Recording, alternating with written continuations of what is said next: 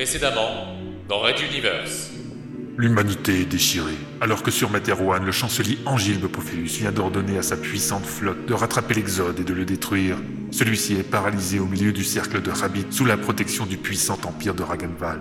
Obligé d'affermir la religion de Phil et Adenor pour lutter contre l'assimilation de l'empereur-dieu Godheim, nos héros n'ont trouvé leur salut qu'en fusionnant les deux croyances, plongeant ainsi l'Exode dans une hystérie théologique qui ne semble plus avoir de fin.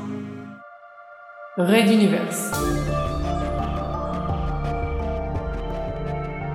La plus grande saga galactique jamais racontée en podcast. Chapitre 24. Consécution.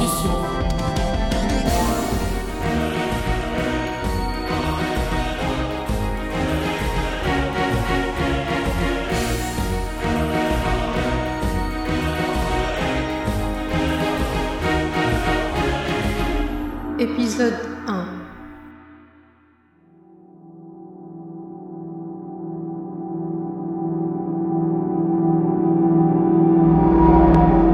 Parlementaire Kitschich, votre ponctualité vous honore. Les compliments de votre majesté représentent toujours une faveur particulière, répondit l'envoyé spécial de l'Assemblée. Depuis notre précédente réunion psychique, avez-vous déjà été satisfait des nouvelles positions de nos croiseurs? La République Nalcoēhual met un point d'honneur à respecter ses accords, empereur-dieu. Certes, les grandes lignes ont été suivies. Kitchitika. Assise dans un fauteuil conçu pour le confort des conversations mentales d'importance, elle s'autorisa un écart de protocole et ouvrit les paupières. La discrète pièce de communication ne représentait que quelques mètres carrés dans le gigantesque cuirassé amiral de la flotte, mais elle était bardée d'un système dernier cri de contre-mesures d'écoute ou de surveillance. À portée de ses doigts, un petit tableau de commande lui permettait de contacter n'importe qui sur le territoire de la République ou de moduler l'intensité de l'amplificateur psychique dont la diode serrait ses antennes. C'était toujours un peu gênant pour Kitschich d'enlever le foulard qui la dissimulait, même si les nouvelles mœurs toléraient désormais cet écart. Le lieu présent imposait de toute façon ses propres priorités. Dans les grandes lignes, elle aurait parié que Godheim, le maître du puissant empire de Ragenwald, en savait plus qu'elle sur les turpitudes de Loxa et d'une partie de l'armée. La force mentale de l'empereur-dieu dépassait tout ce que les siens connaissaient, malgré une pratique et un entraînement aux techniques de l'esprit immémoriaux. Aucune communication interne, même hautement sécurisée, ne lui échappait. La voix reprit, ferme, mais moins agressive que lors de leur première rencontre.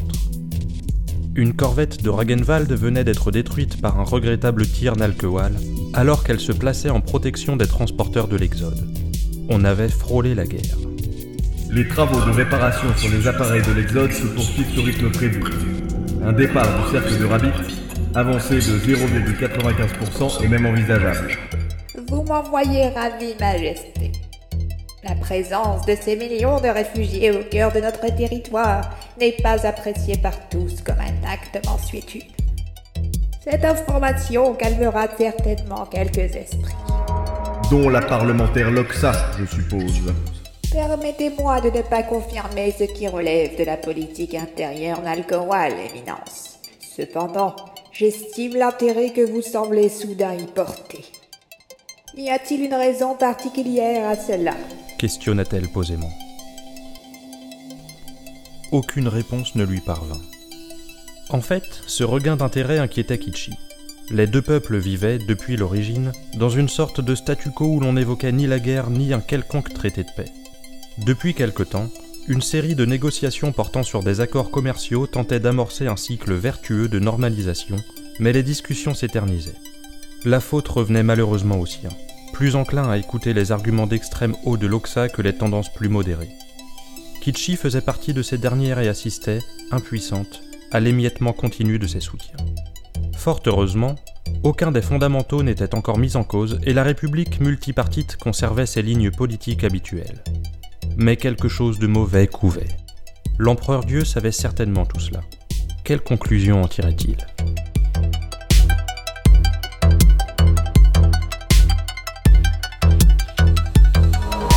Depuis de très nombreux cycles, nos deux peuples vivent une sorte de statu quo, n'évoquant ni la guerre ni un quelconque traité de paix.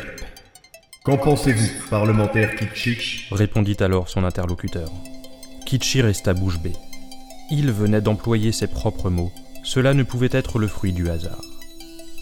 Godheim prouvait ainsi que toute la sécurité Nalcoēhual ne représentait rien face à sa puissance. En fait, il aidait probablement Kitschich à prendre la mesure de la menace planant dans son propre camp. J'entends tout et je juge que la situation exige maintenant que je me découvre. Un peu. Que répondre en retour ? De toute façon, pensa la vieille parlementaire. Vous m'écoutez en cet instant, n'est-ce pas ? Que proposez-vous ? Profitons de ce moment privilégié pour créer un intermédiaire neutre entre nous. Je veux qu'un ambassadeur de l'Exode soit accepté au sein de votre peuple. Les exodés ne sont pas censés rester, d'après vos dires. En quoi cet ambassadeur temporaire pourrait-il avoir une quelconque légitimité ? La destination de ces réfugiés est proche. Ce ne sont pas de simples voyageurs. Ils viennent pour devenir une nouvelle civilisation de cette partie de l'univers. Kitschich s'accorda quelques secondes pour absorber la nouvelle.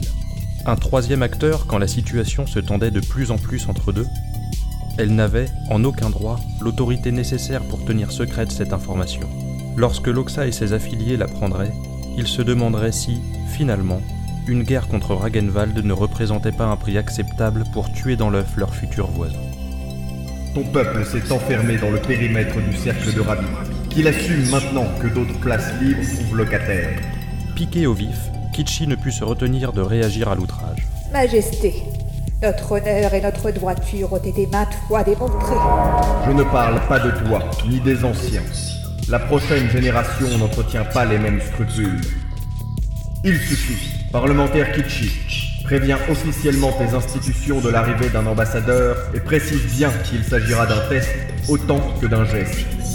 Et Godheim se retira comme il était venu, laissant Kitschich s'éveiller sous la lumière pâle et bleuâtre de la petite pièce de communication.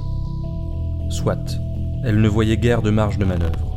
Pianotant sur la console, elle établit une liaison prioritaire avec le Parlement et demanda une réunion urgente du Conseil restreint.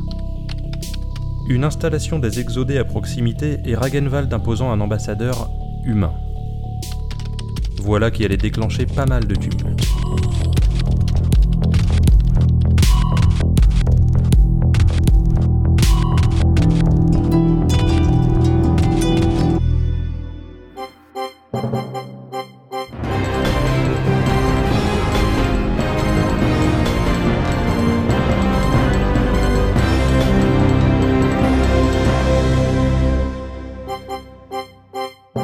Bonsoir et bienvenue sur Ex One Media, votre chaîne d'information.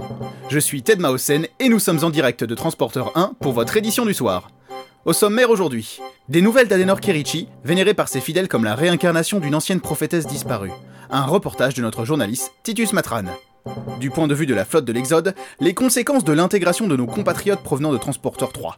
Une majorité d'entre eux sont extrêmement épris de cette nouvelle religion autour de Phil et Adenor, mais également de celle de l'empereur dieu de Ragenwald. Jack Blast nous en dressera un tableau objectif. Enfin, une annonce exceptionnelle par monsieur le commandant Runta en personne, qui est en chemin pour nous rejoindre. Comme vous pouvez le constater, notre actualité tourne principalement autour du spirituel. Nous sommes donc fiers d'avoir avec nous sur ce plateau l'une des icônes de ses croyances, j'ai nommé l'avatar de l'empereur dieu Godheim lui-même. On se retrouve tout de suite, juste après une virgule publicitaire.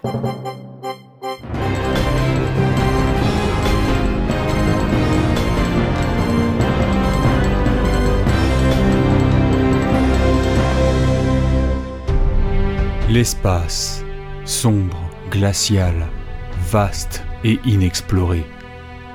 Inexploré jusqu'à eux, jusqu'au positron. 500 ans avant l'Exode, un équipage brave tous les dangers pour faire reculer l'inconnu. Ex One Media présente une saga multivisuelle de Leto Pedronov. Ne touchez pas à ce bouton, bordel ! Magellan. Bientôt.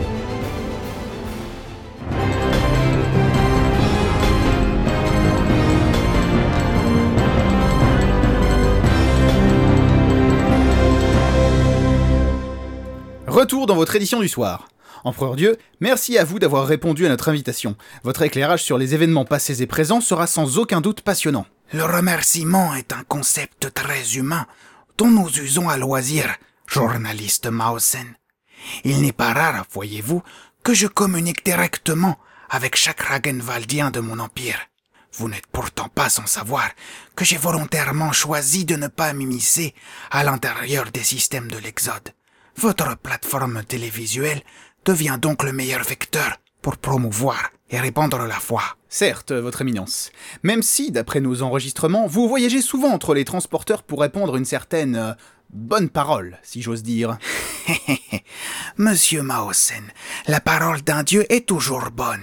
Cela dit, pour simplifier notre présente conversation, je vous propose de me nommer Gandhi. Cela vous évitera de chercher, dans votre mémoire imparfaite, toutes les dénominations possibles et fluidifiera nos échanges. Ne croyez-vous pas ? Bien, merci pour cette courtoisie, Gandhi.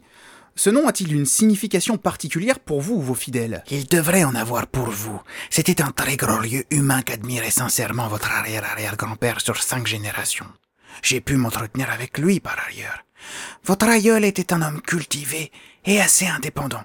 Il pourrait vous en apprendre. Nous enchaînons de suite sur le reportage de Titus Matran au sujet d'une visite d'Adenor Kerichi à un mariage barbane qui s'est tenu sur Transporteur 3 durant la soirée d'hier. Allez, tous ensemble. Nous sommes donc ici, au milieu de ce qui fut un simple mariage, quand Saint Adenor le magnifia de sa présence. La cérémonie elle-même en fut transformée, le célébrant la suppliant à genoux d'officier à sa place. Malgré la posture approximative du demandeur, peu conforme aux usages inscrits dans le Rableran, elle accepta et leva gracieusement la main pour bénir le couple. Ce fut un tel moment d'émotion. Je me suis allongé sur le chemin du retour pour qu'elle nous honore de quelques mots divins à notre caméra. Les voici. Ils sont splendides. Simplement splendides. Monsieur Matran, mais que faites-vous donc ici ? Vous devriez vous lever, ce n'est pas décent pour un journaliste tel que vous. S'il vous plaît, je voudrais vraiment rejoindre la sortie. Magnifique ! Elle traversa alors la salle, accompagnée de toutes sortes de cris de joie et de you-you païens. Je dus moi-même rétablir le silence et la révérence qui seyait à ce moment. Mon propre Rableran de poche circula pour convaincre les derniers récalcitrants. J'envisage par ailleurs qu'Ex One Media en diffuse des extraits régulièrement afin d'inciter les fidèles à suivre ces préceptes avec exactitude et pas n'importe comment. Saint Adenor nous quitta par le transport tubulaire, s'envolant peut-être vers Saint-Phil. Les Octotes, qui sont une des sources fiables de la théologie du Rableran, expliquent qu'elle est une des multiples réincarnations de la compagne du prophète nommé Mahadi le Faiseur, qui ne serait lui-même que Saint-Philgood. L'empereur Dieu l'aurait connu et traverserait les siècles pour le soutenir comme une sorte de frère d'armes. La beauté mythologique de l'incomparable Trinité, comme cela s'appelle, m'émerveille toujours. C'était Titus Matran depuis Transporteur 3. À mon bureau dans l'heure. Mais il est complètement jeté ou quoi, Titus ? Quelle mouche la pique ? Et nous revoici en direct. Donc votre... Gandhi, une opinion sur les événements fort étranges que nous venons d'observer ? Je n'ai rien vu qui soit particulièrement remarquable dans ce document. Un dieu bénissant personnellement un mariage ou saluant ses fidèles est un acte généreux qu'il faut louer. Et c'est un dieu qui vous le dit. Soit. Et le Rableran alors ? Quel est ce livre dont Titus nous a parlé avec tant de véhémence ? Nos équipes n'ont pas pu se procurer le moindre exemplaire, mais les réseaux sociaux en regorgent d'extraits. Le Rableran est un recueil sacré, écrit ou paraffé de ma main et de celle de Saint Philgood et Saint Adenor Kerichi. Nous y intégrons le socle de notre liturgie, ainsi que les préceptes que nos fidèles doivent suivre rigoureusement pour nous prier et prouver ainsi leur amour. Si le texte en lui-même est disponible sur toutes sortes de supports, seules les versions matérielles revêtent un caractère sacré par eux-mêmes. Elles sont en effet passées par nos mains en propre, et je doute que quiconque en possède une édition puisse volontairement le donner à vos journalistes. Mais je peux vous en faire parvenir une, si vous le désirez. Merci.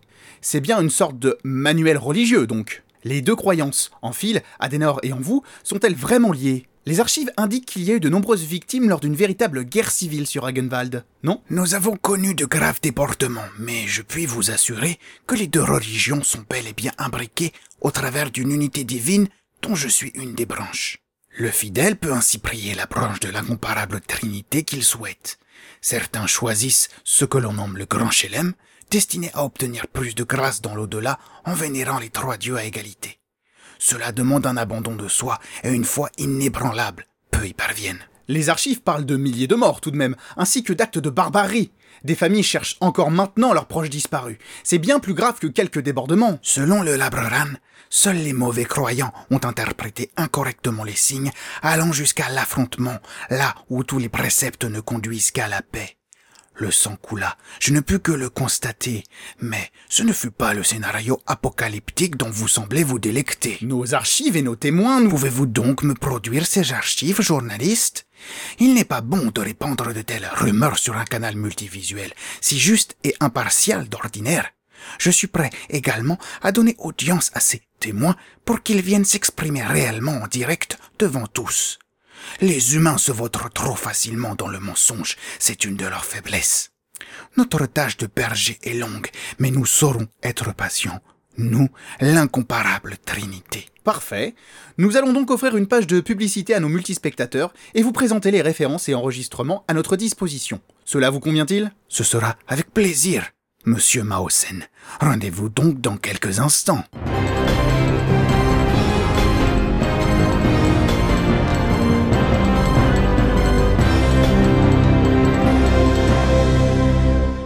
Ce message vous est délivré à la demande expresse de l'empereur-dieu de Ragenwald.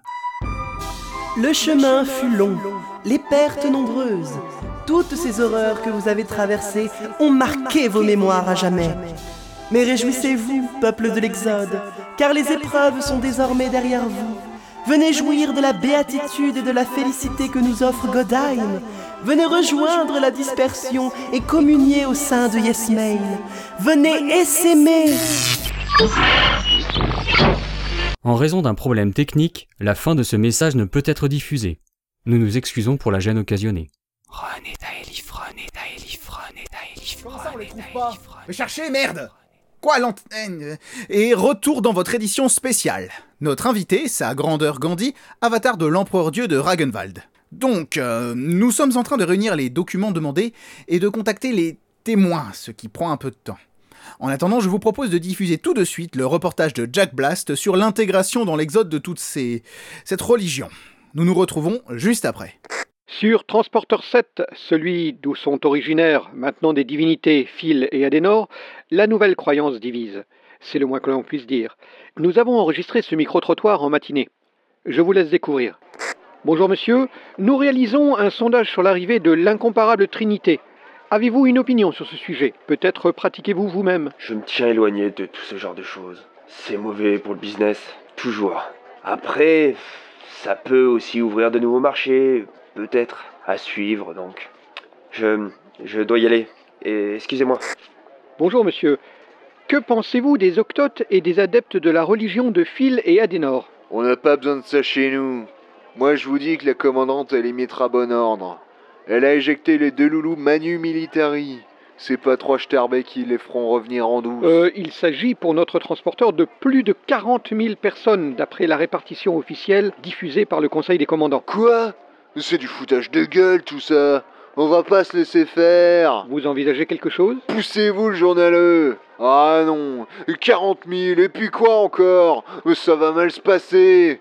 Madame, excusez-moi, la nouvelle religion autour de l'empereur-dieu Phil et Adenor, avez-vous une opinion sur ce sujet ? Bien sûr, monsieur. Je suis moi-même adhérente à la salle de culte qui a ouvert près du gros conteneur jaune.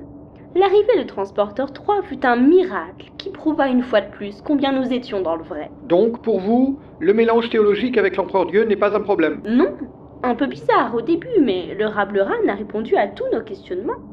Je considère ma foi comme plus vivace maintenant et nous nous sentons réellement moins seuls. À la suite de cette rencontre, la jeune femme nous a obtenu un rendez-vous le lendemain avec la maîtresse, c'est le nom qu'on lui donne, qui célèbre l'office pour cette communauté. L'interview s'est révélée très instructive. Je vous laisse faire votre opinion. Bonjour maîtresse, je suis navré de ne savoir comment vous nommer. Ne vous inquiétez pas, c'est bel et bien ma dénomination. Pouvez-vous m'accompagner ? C'est l'heure de ma tournée du quartier. Absolument. Peut-être puis-je décrire votre vêtement ? Il s'agit d'une unique robe ample. Elle vous couvre de haut en bas. C'est du nylon ? Pas exactement. Attention, je ferme la porte. Un fil de tungstène et d'acier recouvert de nylon est utilisé par les tisserands. Il s'agit de la tenue réglementaire qui est produite en grosse quantité sur Transporteur 3. C'est l'empereur Dieu lui-même, loué soit-il, qui a fourni les machines et la technologie. Léger, isolant et confortable, je dois vous avouer la préférée à mes vêtements civils, même quand je suis en repos. Bonjour Madame Violette, comment va le bébé? Une première dent? Oh, montrez voir. Je crois savoir que vous étiez octote.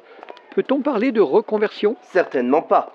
Lorsque nous avons compris que Phil et Adenor représentaient la réincarnation de Mahadi, certains avaient ressorti un ancien recueil de légendes annonçant qu'un ultime miracle accomplirait la transformation finale pour que le prophète devienne Dieu. Ce fut l'ascension, avec l'empereur Dieu et leur pseudomore dans la passe de Magellan. Avez-vous officié avec de nouvelles personnes venues Transporteur 3? Et comment les trouvez-vous? Paclina et Bangoré, arrêtez de jouer avec n'importe quoi. Hé, attendez, j'appelle votre mère. Vous permettez, excusez-moi, je reviens. Voilà, la tournée de ma zone de caisson est souvent ponctuée de ces petits événements. Mes oies ayant besoin qu'on les conduise à bon port et Saint-Phil sait guider mes pas. Donc pour les nouveaux arrivants, que je considère plutôt comme des élus pour avoir suivi Mahadi et assisté à sa transformation, ils sont très épris de croyances, parfois un peu rudes, mais notre socle commun nous permet de toujours terminer sur un accord. Et les anciens adorateurs de l'empereur-dieu? J'entends par là ceux du Ragenwald. Intégration plus rugueuse, je dirais. Bien sûr, monsieur. Ce sera demain matin à 10 h précises. Nous pourrons même ajouter une prière de réconfort pour elle. Sainte Adenor est connue pour aider à la guérison. Bon courage à vous dans ce moment difficile. Nous disions ? Ah oui, les anciens Ragenvaliens. C'est surtout l'absence de l'empereur-dieu Godheim dans les systèmes du vaisseau qui perturbe leur foi. Il faut leur échanger une présence immédiate et permanente contre une autre, plus diffuse et surtout plus complexe. Et que voulez-vous ? Si les religions étaient faites pour se simplifier la vie, on choisirait un Dieu unique. Mais non, l'incomparable Trinité est multiple et interagit de manière subtile avec nous. Excusez mon éloquence, je pourrais parler des heures, vous savez. Pour conclure, et je partage ici une impression plus personnelle, cet afflux d'une croyance plus prononcée va certainement modifier le mélange culturel de l'Exode, hérité de Materwan et de la Révolution Castix.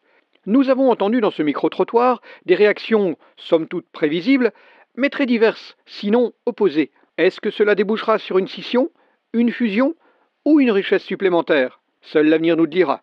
C'était Jack Blast sur Transporteur 7 pour Ex One Media.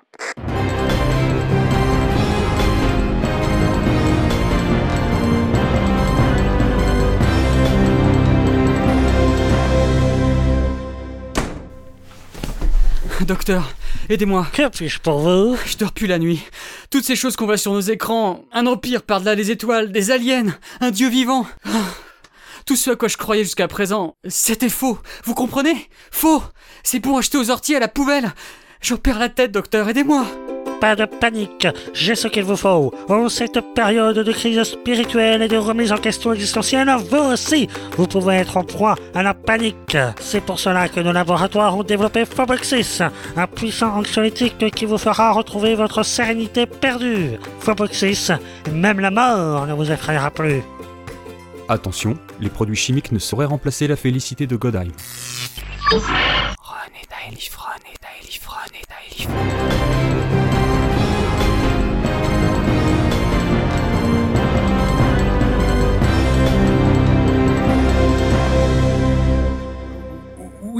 Oui, monsieur Root, oui, bien sûr. Retour dans votre journal du soir. Donc, Gandhi, avez-vous une opinion sur le devenir de vos anciennes ouailles qui ont rejoint l'Exode? Votre rôle ici est d'ailleurs de les rassurer et d'assumer votre présence en tant que part de la Trinité, enfin, je crois. L'incomparable Trinité a publié le Rableran pour aider tous les adeptes à... je dirais, comprendre la profondeur et la complexité de notre théologie. Nous savons bien que tous ne sont pas égaux devant l'acceptation de ce qu'ils pourraient, de manière erronée, penser être un nouveau dogme. Il s'agit bel et bien de l'évolution ultime de plusieurs croyances fondamentalement liées, mais qui s'ignoraient. Nous, l'incomparable Trinité, ne pouvions tout expliquer dès l'origine du devenir de ce chemin spirituel que nous vous dessinons. Tout simplement parce que nos voix ne peuvent être comprises par vous, humains. Mais, je peux vous l'avouer, le Rableran est une importante étape dans la compréhension finale de toute chose qui attend l'humanité. Sinon, journaliste Mahosen, qu'en est-il de vos documents et témoins?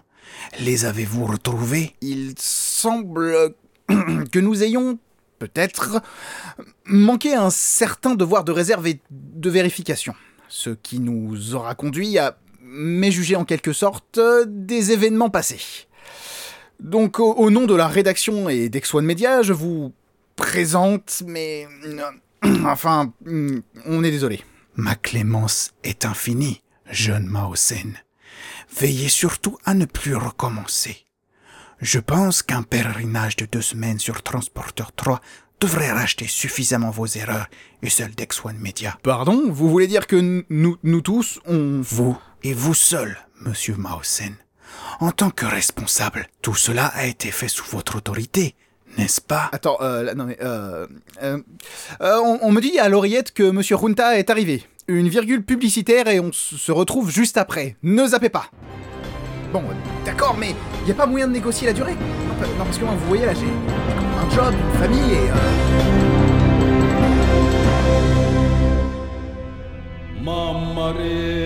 Hey, petit!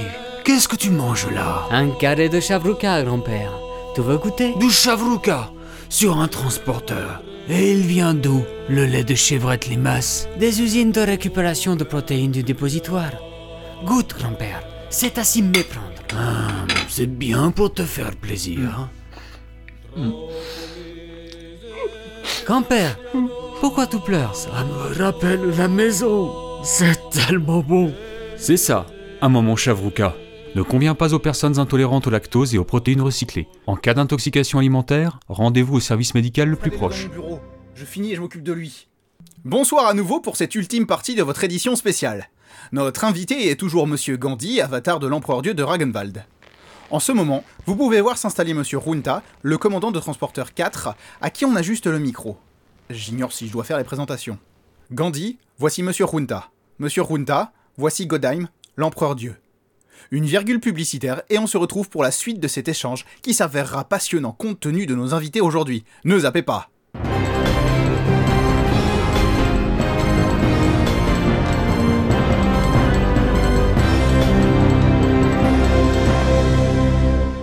Chut! Silence dans la bibliothèque. Vous possédez de vieux livres que vous connaissez par cœur? Ne soyez pas égoïste, partagez-les et donnez-les à la bibliothèque de votre transporteur. Vous pourrez emprunter d'autres livres que vous ne connaissez pas et faire connaître ceux qui vous ont plu. Le savoir n'est pas une propriété privée. Partagez-le. Attention, tout ouvrage subversif sera immédiatement détruit. Consultez la réglementation en vigueur à bord de votre transporteur.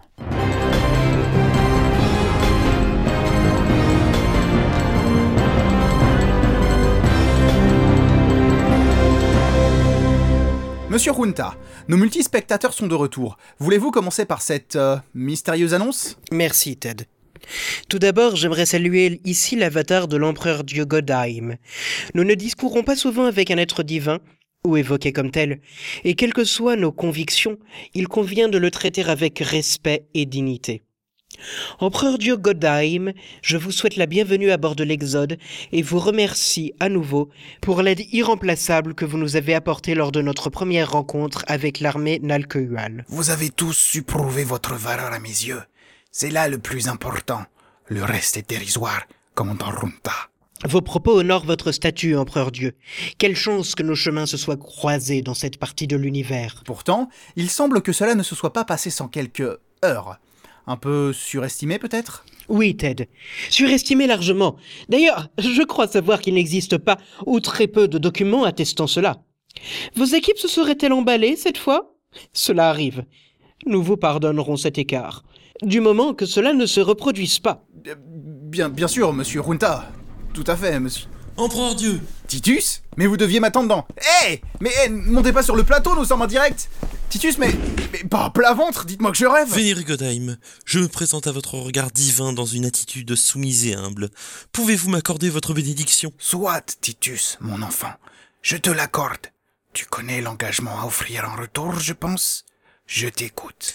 Bien entendu, empereur Dieu, sage parmi les sages. Je ne suis qu'un mendiant dans le noir. Il représente ma richesse et ma lumière. Que l'incomparable Trinité éclaire à jamais mon chemin et me guide vers le destin qui m'est promis. Titus, relevez-vous, nous sommes en direct. Allez les gars, dégagez-le d'ici, vraiment, ça le fait pas, quoi. Ted, cet homme fait preuve d'une foi réelle, appliquant à la lettre les préceptes du recueil sacré nommé le Rableran. Je pense que plutôt que de le rejeter, vous devriez partager le pain de son rite. Au moins pour l'exemple. Monsieur Runta ? À genoux et réciter la promesse Maosen. Maintenant. Non mais monsieur, je... Ted ? Un genou, pas plus. Je suis... un mendiant dans le noir. Ils sont friqués et lumineux. Et l'incomparable Trinité éclaire la route vers le super destin qui m'attend. Ça va ? Journaliste Maosen ? Cet acte de dévotion, aussi imparfait soit-il, vous honore. Titus, mon enfant, accordez-lui un centime en mon nom. Empereur Dieu, c'est un honneur que d'être votre main. Je m'empresse d'agir selon vos désirs. Tiens, Ted. Aïe ! Mais Titus, ça va pas ? Tu m'as tiré l'oreille, espèce de crétin ! Mais mon Ted, c'est la beauté de la chose. Tu viens d'avoir un centime du grand Godheim. C'est une promesse pour le paradis. Moi-même, je n'en ai reçu que 3. Ouais, bah t'aurais pu me prévenir, hein. Bon, si tout le monde en a fini, on passe une page de pub et on reprend le fil de l'émission, ok ?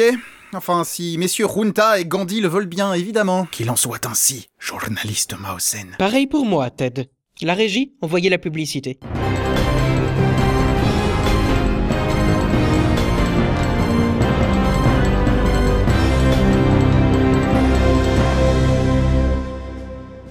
C'est préférer regarder ses enfants grandir libres. C'est préférer le courage à la lâcheté, l'abandon de soi pour une plus grande cause. Il nous a quittés en héros et il n'est plus aujourd'hui. Mais vous êtes peut-être le nouveau Jeffil. Rejoignez les forces armées de l'Exode, vous verrez du pays, vous bénéficierez de quartiers plus grands, d'une douche chaude par jour et de repas plus copieux. Un héros sommeille peut-être en vous. Les forces armées de l'Exode, un métier d'avenir. Attention, l'enrôlement dans les forces armées comporte des risques de blessures, d'amputations, voire de mort.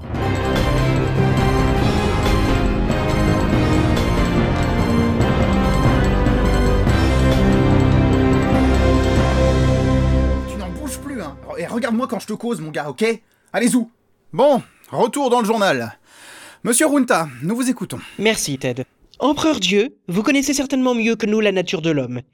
Quelle que soit l'antériorité de leurs croyances ou la passion d'un adepte comme notre ami Titus par exemple, ceux que je nomme les anciens, ici entendez de Ragenwald, pourraient rencontrer quelques difficultés à côtoyer les adorateurs de Phil et Adenor hors de Transporteur 3. Le Rableran mettra un peu de temps à se diffuser, car nous ne sommes que de simples humains, n'est-ce pas ? Certes, monsieur Runta, nos ouailles feront face à une période d'adaptation.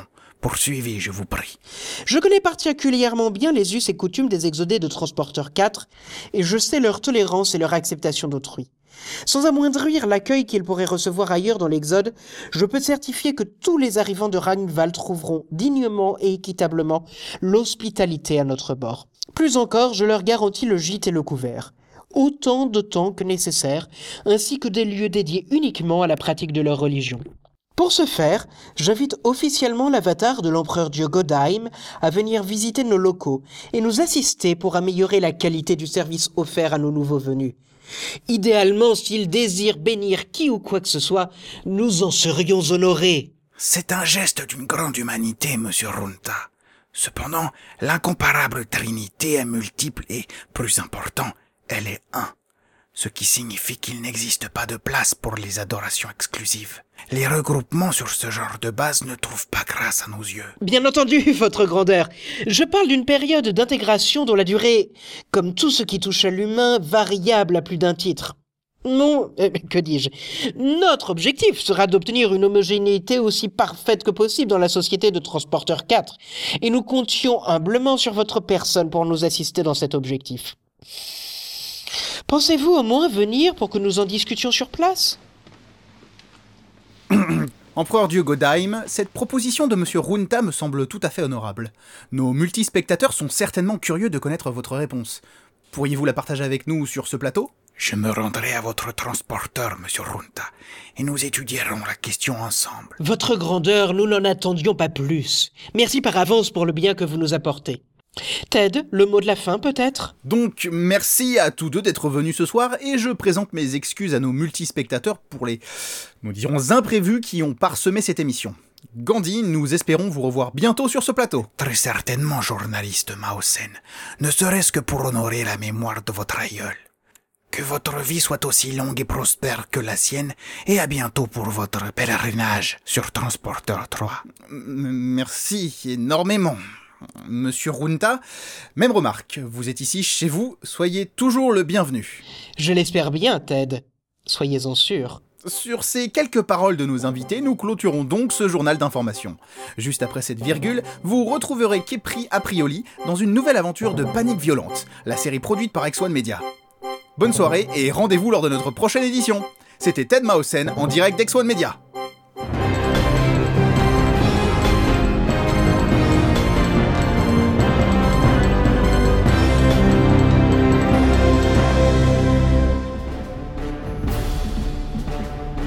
Ex One Movie présente Panique Violente.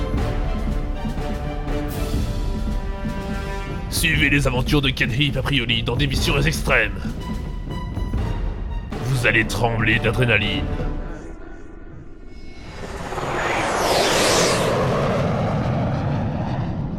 Ceinture de Pepa Baltec au centre du cercle de Rabbit, astéroïde principal. Le petit transport se posa en douceur sur l'aire d'atterrissage extérieure. La météorite était claire, avec de rares et minuscules aérolithes solitaires que les boucliers standards parvenaient aisément à repousser. Les pistes découvertes, bon marché, brillaient donc d'une couleur verte. Par un sas de côté, deux scaphandres descendirent sur le tarmac poussiéreux et suivirent, à grands bonds, le chemin lumineux jusqu'à l'entrée centrale de la zone des voyageurs. Un système de portes coulissantes pivota sur les mêmes, concomitant à la mise sous pression, et ils pénétrèrent dans l'astroport. Au vestiaire, Artoc dévoya le casque de sa tenue, aidant le Huitalcos qui l'accompagnait à faire de même. Il compressa les combinaisons dans un petit conteneur qu'il suspendit sur son dos, et les deux nouveaux venus se dirigèrent vers les contrôles des arrivées. Peu d'influence en ce début de cycle quotidien. Les énormes cargos transportant passagers et fret n'accosteraient que dans quelques temps. Les 32 heures standards étaient parfaitement respectées sur Pepa Baltec, l'une des 4 plus importantes sociétés Nalcoēhual, et sa puissante économie imposait ses règles à toute cette région de Rabbit. Hauts fonctionnaires, hommes d'affaires, personnages politiques, beaucoup de membres éminents de cette civilisation venaient d'ici. Pas étonnant qu'une sécurité stricte soit appliquée aux entrées des astroports, d'autant qu'un fond d'entre-soi régnait parmi les habitants de la région. En résumé, on n'aimait pas les étrangers. Artoc et son compagnon Huitalcos répondaient parfaitement à cette définition. On emmena le Nalcoēhual adulte dans une salle séparée pour un contrôle des documents officiels et une fouille au corps, tandis que son jeune compagnon était dirigé dans une autre pièce. Les boucliers psychiques étaient bien entendu levés. Cela tenait à la fois de la politesse et de la vie privée dans cette civilisation, et seule une requête d'un juge pouvait contraindre un citoyen à les abaisser. D'après ces documents, Artoc représentait une petite société de sécurité située loin de Pepa Baltec, qui tentait de se faire une place sur le marché. Sa musculature et ses cicatrices ne pouvaient que corroborer son passé d'ancien militaire, parfaitement exact celui-là. « Vous avez servi dans quelle armée ?» interrogea l'officier. « Commando dans les forces spéciales sur Chilico » répondit froidement Artoc. « Chilico ? Lors de la sédition de... » « Oui. » La République Nalcoēhual n'a pas toujours connu que des périodes calmes et unies. Et Chilico a été, et reste encore maintenant, dans une certaine mesure, un lieu de trouble. Impressionné, l'officier salua Artoc et un de ses assistants le conduisit respectueusement dans une salle d'attente, proche du contrôle Huitalcos. Ces êtres chrysalides et hermaphrodites représentaient des Nalcoēhual matures en devenir. Leur forme de grosses chenilles un peu ratatinées, aux yeux brillants, ne leur permettait pas une mobilité élevée, mais leur intelligence, elle, était déjà bien formée. Cela faisait partie du cycle de la vie d'un Nalcoēhual. La chrysalide du Huitalcos, techniquement le 3e stade de la vie, possédait un cortex et une structure osseuse interne et externe, suffisamment développés pour avoir une activité utile. Leur petite taille et leurs multiples appendices ventraux sous forme de pinces en place de main, représentaient une partie de leurs limitations physiologiques. Les adultes, eux, étaient les seuls à pouvoir se reproduire et profiter des pouvoirs mentaux. On intégrait donc les Huitalcos à la société au travers de leurs compétences et études diverses. Ils s'étaient, par ailleurs, progressivement regroupés en une caste, pour faire valoir leurs droits. Celle-ci représentait maintenant une puissante force politique assez conservatrice. La porte de la seconde salle d'interrogatoire s'ouvrit, et le compagnon d'Artoc en sortit, accompagné par un Huitalco de la sécurité. Apparemment, le mot était passé, car le policier salua Artoc de ses quatre petites mains griffues avant de s'éloigner. Quelques minutes plus tard, le duo emprunta un transport automatique en commun, pratiquement vide. Manque de chance, le seul passager dans l'habitacle les aborda. Ce Nalcoēhual aux antennes ébouriffées et à l'odeur prenante ne semblait pas tenir la meilleure forme. Visiblement, il ne vivait pas dans l'opulence.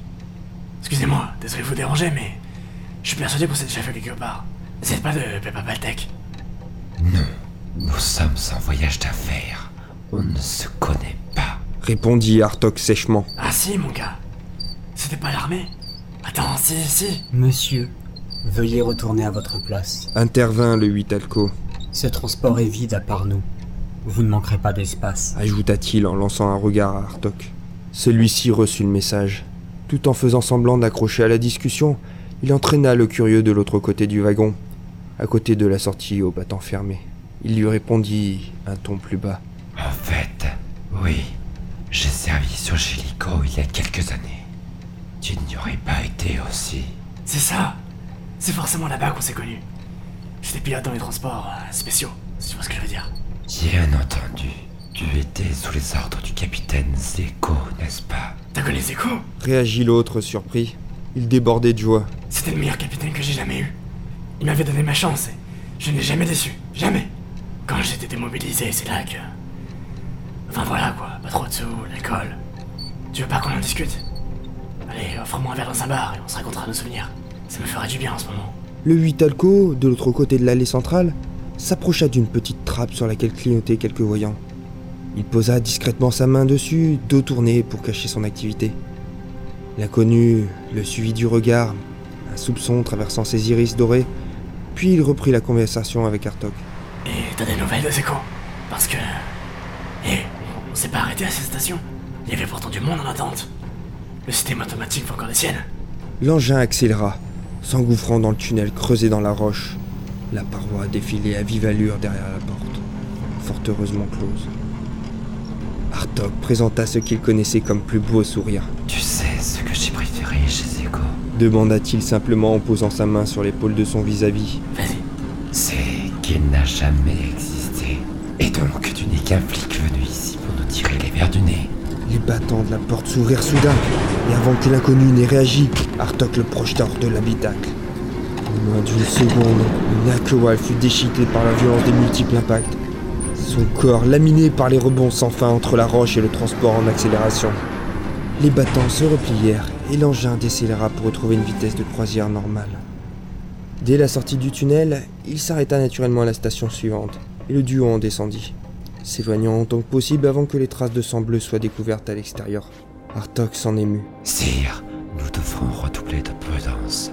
La présence de ce policier n'était pas normale.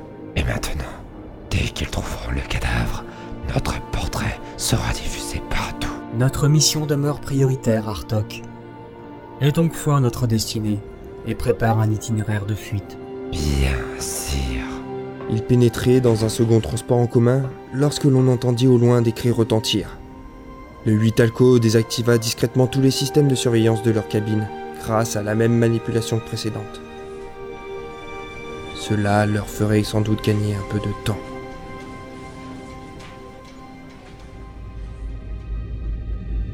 La navette de Steffi se préparait à l'accostage de l'un des deux nouveaux venus ayant rejoint la flotte. En complément de celui de la station Pignata El Grande, les appareils immatriculés 891 et 970 provenaient de la nébuleuse de Talbot. L'agent mental, officieux second du professeur Carmack, ne put réprimer une expression amusée, depuis qu'un de ses clones se trouvait à la tête des toutes-puissantes Triades, la région était vite revenue au calme. Cette organisation représentait le fer de lance de la culture souriante, assise sur le lithium inépuisable de leur nébuleuse. Les caisses de l'État allaient à nouveau se remplir, et la communauté ne conspirerait plus en douce contre le pouvoir en place, permettant ainsi une nouvelle répartition des forces. Le sas se déverrouilla sur un court corridor. Les articulations de ses jambes protestèrent au changement de température, ramenant Stuffy Carmack à la dure réalité. La durée de vie de ces corps artificiels ne satisfaisait guère. Quelques mois avaient suffi pour que celui-ci entame sa phase de dégénérescence. L'urgence avait obligé l'esprit de Stuffy à se dupliquer dans des enveloppes immatures. Bien que cela lui eût permis de défaire Monsieur R, la longévité s'en trouvait considérablement réduite. Un clone de Stuffy, l'original, attendait dans le laboratoire de Carmack. D'ici quelques semaines, il serait enfin apte à recevoir son esprit, et cette fois, plusieurs dizaines d'années seraient disponibles, sans discontinuité. D'ici là, il devrait souffrir. Le responsable du vaisseau l'attendait à l'extrémité du corridor, et serait dit dans un garde-à-vous dès l'apparition de Stuffy. Sa tenue aux armoiries des forces mentales luisait de propreté. Ce modèle en cuir noir avait été conçu spécialement pour cette nouvelle branche spatiale, un peu trop menaçante au goût de Stuffy, mais ce n'était pas lui qui décidait. L'officier, un jeune barbane roux à la mâchoire carrée, se présenta. « Je suis le capitaine Biggie. Bienvenue sur le poisson doré, professeur Carmack. »« Repos, capitaine !» enchaîna Stuffy en lui serrant la main. « Je ne suis pas Carmack. Je suis l'agent Stuff McDonald. Et je représente le professeur pour l'inspection de votre appareil. » L'autre sursauta, comme s'il venait d'apprendre la venue du contre-amiral Pophéus en personne. « L'agent Stuffy ? Vous... Monsieur, c'est un honneur de vous rencontrer. » Et il lui serra à nouveau la main, plus longuement. « Merci, Vigi. Vous n'avez donc pas croisé un Stuffy du côté de Talbot ? » questionna Stuffy Carmack, intrigué. « Non, monsieur. Nos relations furent très ténues, et nous n'avons jamais reçu sa visite. Juste quelques instructions par message crypté. » De toute façon, nous avons surtout assuré le soutien militaire des autorités en place. Sans doute préférait-il la discrétion. Après tout, les yeux et les oreilles des souriants sont toujours ouverts. Alors, si on faisait le tour de ce bel engin... Donc vous dirigez deux appareils. C'est anticipé, vu votre âge. Stuffy connaissait bien évidemment la réponse, le dossier de Vigi lui ayant été communiqué la veille. Un surdoué, tout simplement, avec des résultats exceptionnels. Mental et surdoué. Ce garçon au bouclier psychique sans faille collectionnait les raretés.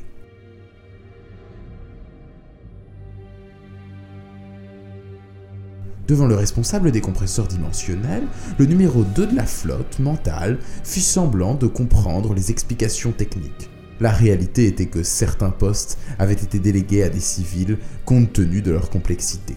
Pourtant, l'électronique embarquée était contrôlée par une IA de dernière génération, libérant les tâches de dizaines et de dizaines de marins.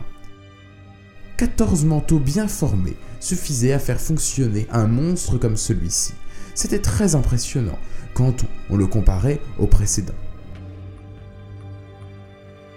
Lorsque un de ses croiseurs s'était approché du « Le Liberté », puissant vaisseau amiral de la flotte régulière, alors en orbite autour de Materwan, une réprimande officielle de l'amiral en chef avait été expédiée à Artoc. Les militaires goûtaient peu que des engins de cette taille échappent à leur contrôle. Il n'empêche, 1011 appareils ultra sophistiqués employaient plus de 13 000 manteaux. Un tiers des effectifs étaient donc placés sous la direction de Carmack pour partir dans une aventure colonisatrice d'un univers inconnu.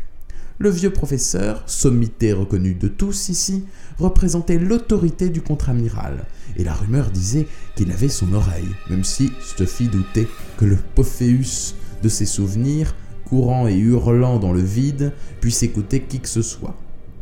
Il avait pourtant bien ordonné d'anéantir prioritairement l'Exode, et le professeur Carmack comptait exécuter cet ordre. Si Pophéus avait voulu affaiblir ses anciens services, il ne s'y aurait pas pris autrement, le foulard rouge de l'Exode n'étant qu'une excuse.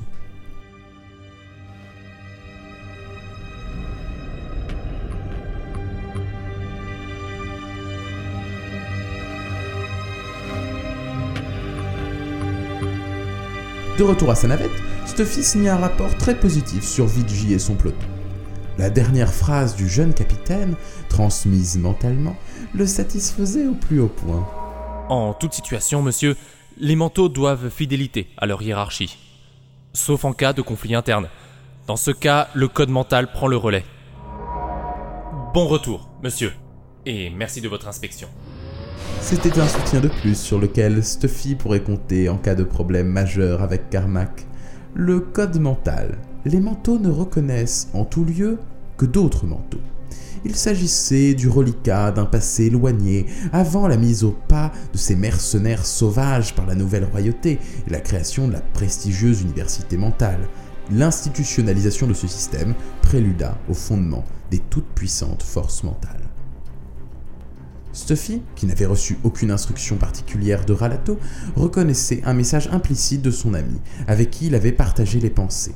En effet, jamais le ministre ne l'aurait choisi lui, s'il avait voulu que la mission arrive à son terme. Pas un homme épris de justice et de liberté comme l'était Stuffy.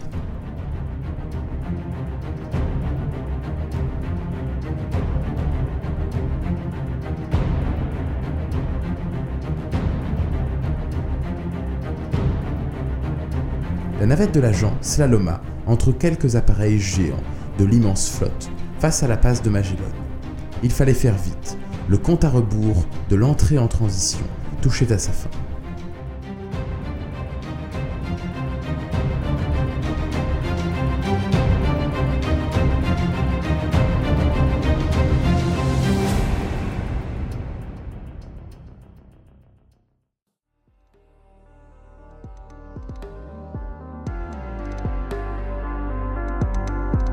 La lieutenant-colonel Onawan suivit le geste du colonel Sterling Price.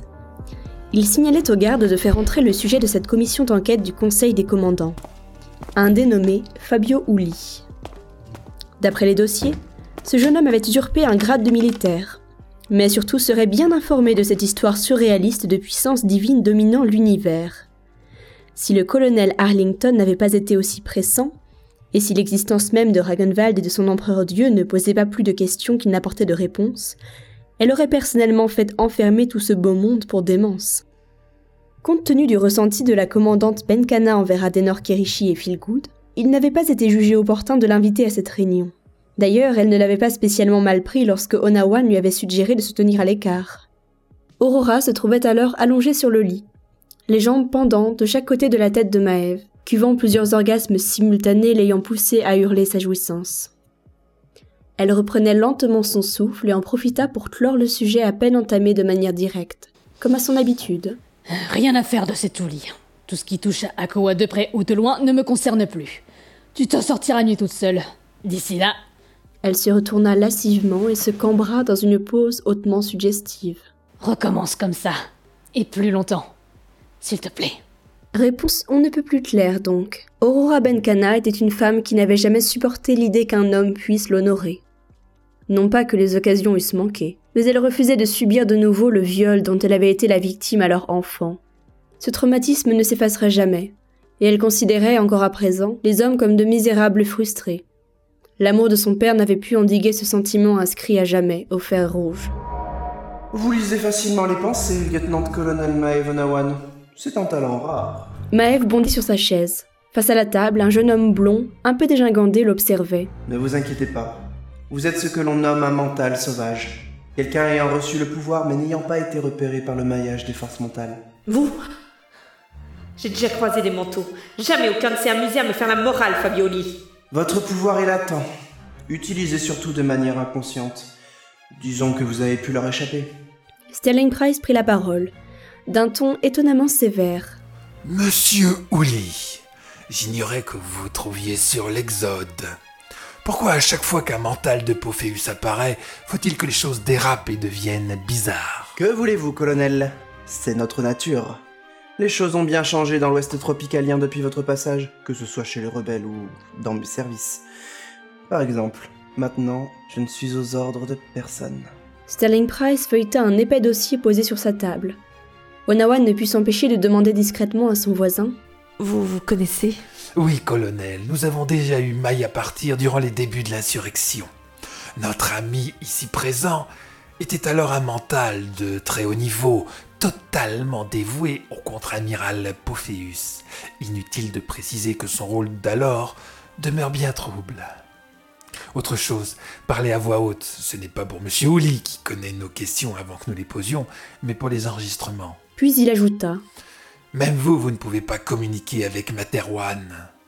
Si vous aviez reçu un ordre de mission suicide, ce n'étaient pas les occasions qui vous auraient manqué. J'en conclus donc que vous êtes désormais un renégat, jeune homme. » « En quelque sorte, Monsieur Price, en quelque sorte. » « Ce sera Colonel Sterling Price pour vous. Que vous ayez utilisé vos super-pouvoirs pour usurper une identité militaire est déjà un crime en soi, n'aggravez pas cela par un manque de respect. La lieutenant-colonel Onawan et moi-même sommes ici présents pour entendre vos explications sur cette histoire bien étrange d'entité supradimensionnelle. Le faiseur, c'est cela ? Et vous seriez le passeur.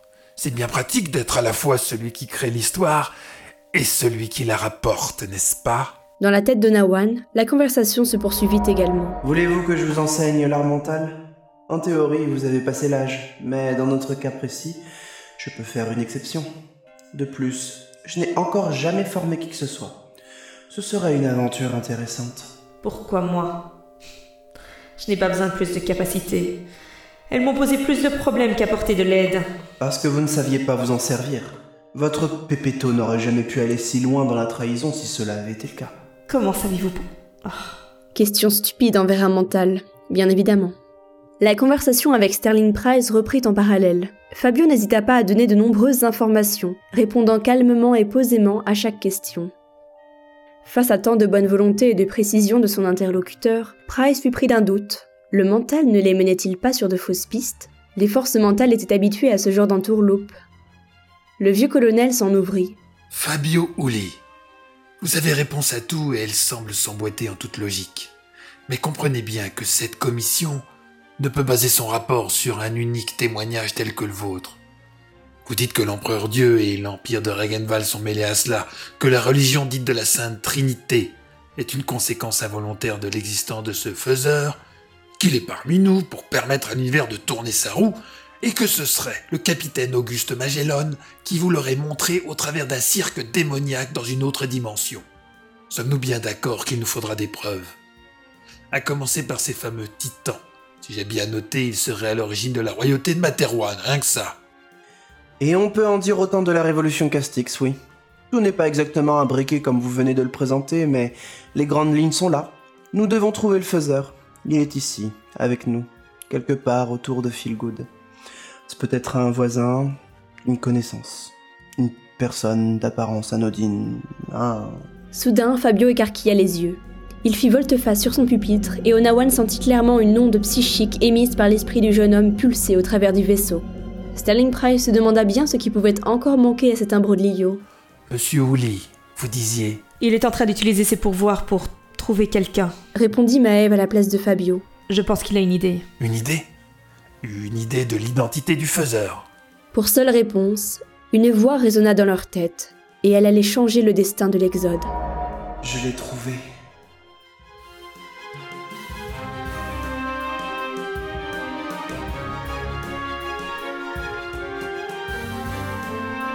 Qui est-ce alors ? Demanda le colonel Momumba Arlington, captivé. Sterling Price répondit sereinement, conscient de casser l'attente du conseil. Aucune idée. Je vous avoue être frustré également. Il n'a plus répondu à mes questions, sinon en manifestant sa volonté de rencontrer ce faiseur, seul à seul, au moment le plus adéquat, selon ses propres termes. Price, ne me dites pas que vous l'avez laissé filer, comme ça, sans réagir. Grommela le général Décembre. Il était outré que l'on puisse ignorer les ordres d'une commission d'enquête, de surcroît de la part d'un affabulateur. Je ne pense pas qu'il soit possible de retenir Fabio Houllier avec les moyens courants en général. Intervint la lieutenant-colonel Maëve Onawan. C'est un mental, ne l'oubliez pas. Et j'ajoute que pour l'avoir vu à l'œuvre, l'idée ne me serait pas venue non plus, Décembre. Poursuivit Arlington, pensif. Il se tourna vers Décembre. Je dois avoir quelques vidéos de ses facultés, filmées à la sauvette lors de la reprise de Transporteur 3. les troupes de Ragenwald avaient été balayées sans aucune chance de résister. Ces fabuleux pouvoirs sont à la fois psychiques et physiques. C'est très impressionnant, vous devriez y jeter un œil. Le général mâcha sa langue quelques secondes, puis finit par revenir à Sterling Price, dans un fugace espoir de soutien qui ne lui fut pas accordé. « Je vais dans le sens de mes estimés collègues, général. Déjà, bien avant la Révolution Castix et l'Exode, Houllier était un mental de tout premier plan. L'amirauté le considérait alors en secret comme l'équivalent d'un laser orbital, c'est dire. » Le fantôme de la guerre civile traversa la pièce du conseil. Aucun des 6 commandants ne put s'empêcher de revivre durant quelques secondes un souvenir de cette période, rarement agréable. Les frappes orbitales avaient quasiment été l'enjeu majeur de tout le conflit, chacun sachant que le jour où l'ordre serait donné, le carnage dépasserait de loin le pire des scénarios. Fort heureusement, ce ne fut pas le cas. Le roi Magnam IV ne l'ayant jamais donné. Une petite lumière signala l'événement que tous attendaient à l'occasion de cette réunion. Décembre autorisa l'ouverture de la porte du sas. Benkana sursauta. « Azala ?» Dans l'encadrement de l'entrée, se présentait l'avatar de l'empereur-dieu Gandhi, suivi de la princesse Azala et de Melba, sa garde du corps. Les 2 premiers pénétrèrent dans la pièce, et Melba scella le lourd battant derrière eux, restant à l'extérieur. « Bonjour, Aurora » répondit simplement la princesse. La voix était neutre, le ton à la limite du sentencieux. Benkana le reconnut sans difficulté. Son ancienne partenaire était en représentation officielle, porteuse d'une nouvelle relative à la politique, son dada. « Empereur-Dieu, c'est toujours un plaisir de vous revoir !» lança brusquement Vernegrunta. « J'espère que vous n'avez pas changé d'avis concernant votre promesse de venir nous visiter sur Transporteur 4, n'est-ce pas ?» « Nous en reparlerons plus tard. » le coupa Décembre. « Monsieur Gandhi a demandé audience pour une autre raison, semble-t-il. Princesse Azala, vous n'étiez pas attendue. » L'avatar leva les mains, paume face au public en un geste universel d'apaisement. « Mesdames et messieurs, honorables gouvernants de cet exode, le membre de la Sainte Trinité que je suis vous exprime sa satisfaction à l'accession de sa requête. »« Vous voilà bien solennel, empereur-dieu » s'en amusa à haute voix Arlington. « Pour la simplicité de notre entretien, je propose que nous évitions les allusions religieuses. Qu'en pensez-vous » ?»« Demander à un dieu de ne pas évoquer la religion relève de la gageure, colonel Arlington. » Mais vous me connaissez, je suis ouvert au dialogue. Politicien Runta, un dieu n'oublie jamais, il ne revient pas sur sa parole, rassurez-vous. Nous sommes au-dessus de ce genre de comportement. Général Décembre, enfin.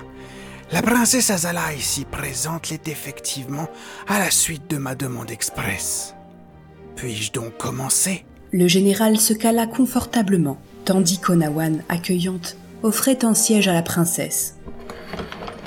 Benkana suivit l'action sans mot dire, même si un pincement de sa lèvre inférieure cachait mal une tension montante. Sterling Price, Arlington et Runta croisèrent les bras dans l'attente de la suite. Ces 2 derniers souriaient poliment. C'était la première fois que l'empereur-dieu se présentait personnellement au conseil. Certes, il avait sauvé l'exode d'une destruction quasi certaine face à la flotte Nalcoēhual, mais les rapports secrets de Transporteur 3 décrivaient un être calculateur avide de détails, extrêmement retors et possiblement impitoyable. Avant tout, l'attention de Godheim était d'abord centrée sur ses propres plans. La protection de l'exode, la structuration de la religion et son aide à la recherche du Faiseur n'avaient rien d'une œuvre désintéressée. Que recherchait-il vraiment ? L'auditoire lui étant tout acquis, il commença. Cette partie de l'univers n'a plus connu de guerre depuis bien des cycles, avant même ma venue. La mémoire des Nalcoēhual, comme celle des humains qui peuplent cette région, ne peut remonter aussi loin. Eux-mêmes ne se trouvaient alors pas ici. Cependant, l'arrivée de l'Exode, la politique Nalcoēhual et la pression religieuse font qu'à nouveau, le spectre de la violence plane. Un nouveau danger, je propose une solution ancienne. Un groupe neutre, vous, et un intermédiaire issu de ses rangs, votre ambassadeur. Il serait le lien entre nos 3 civilisations. Dans ce but, j'ai approché la princesse Azala, dont la notoriété en matière de négociation et d'empathie a traversé la passe de Magellan jusqu'ici. Le projet l'intéresse, mais je pense plus judicieux de la laisser s'exprimer elle-même. » Les yeux d'Azala parcoururent l'auditoire pour se focaliser sur Sterling Price, consciente de trouver en lui un interlocuteur parlant le même langage. Seul Benkana, et peut-être Onawan, nota l'éclair de colère qui traversa son regard quand elle croisa celui de son ancienne compagne. « Membre du Conseil de l'Exode, je pense que le plus gros problème lorsque des ensembles se font face, c'est l'incompréhension mutuelle. Tous ici, nous sommes confrontés, à un moment ou un autre, à ces temps où un mot malvenu peut déclencher une catastrophe. Un sage nommé Sun Tzu disait que la meilleure politique guerrière est de prendre un état intact. La pire consiste à attaquer les cités. Je choisis de déformer ces propos de soldats pour n'en retenir que l'essentiel. Une victoire n'est pas forcément le fait du sang, mais souvent, toujours, celui de la paix et de l'entente. » Elle prit une inspiration puis poursuivit.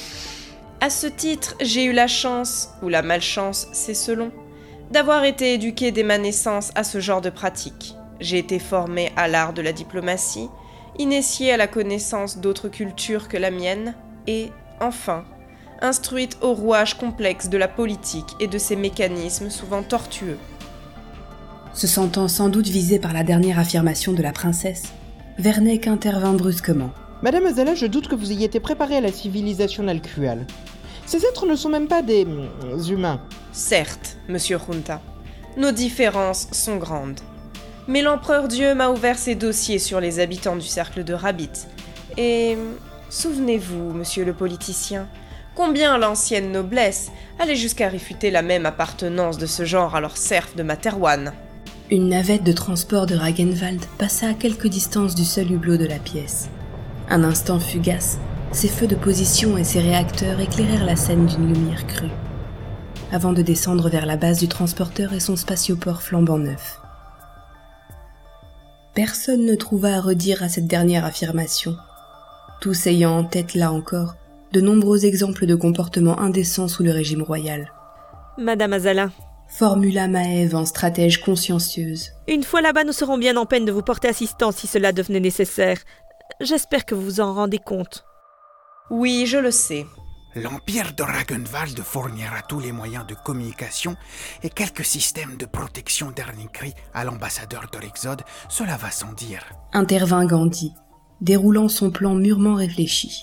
« De plus, nos corvettes peuvent rejoindre le cœur de la République Nalcoēhual en très peu de temps. » « Combien, par exemple ? » demanda le général Décembre.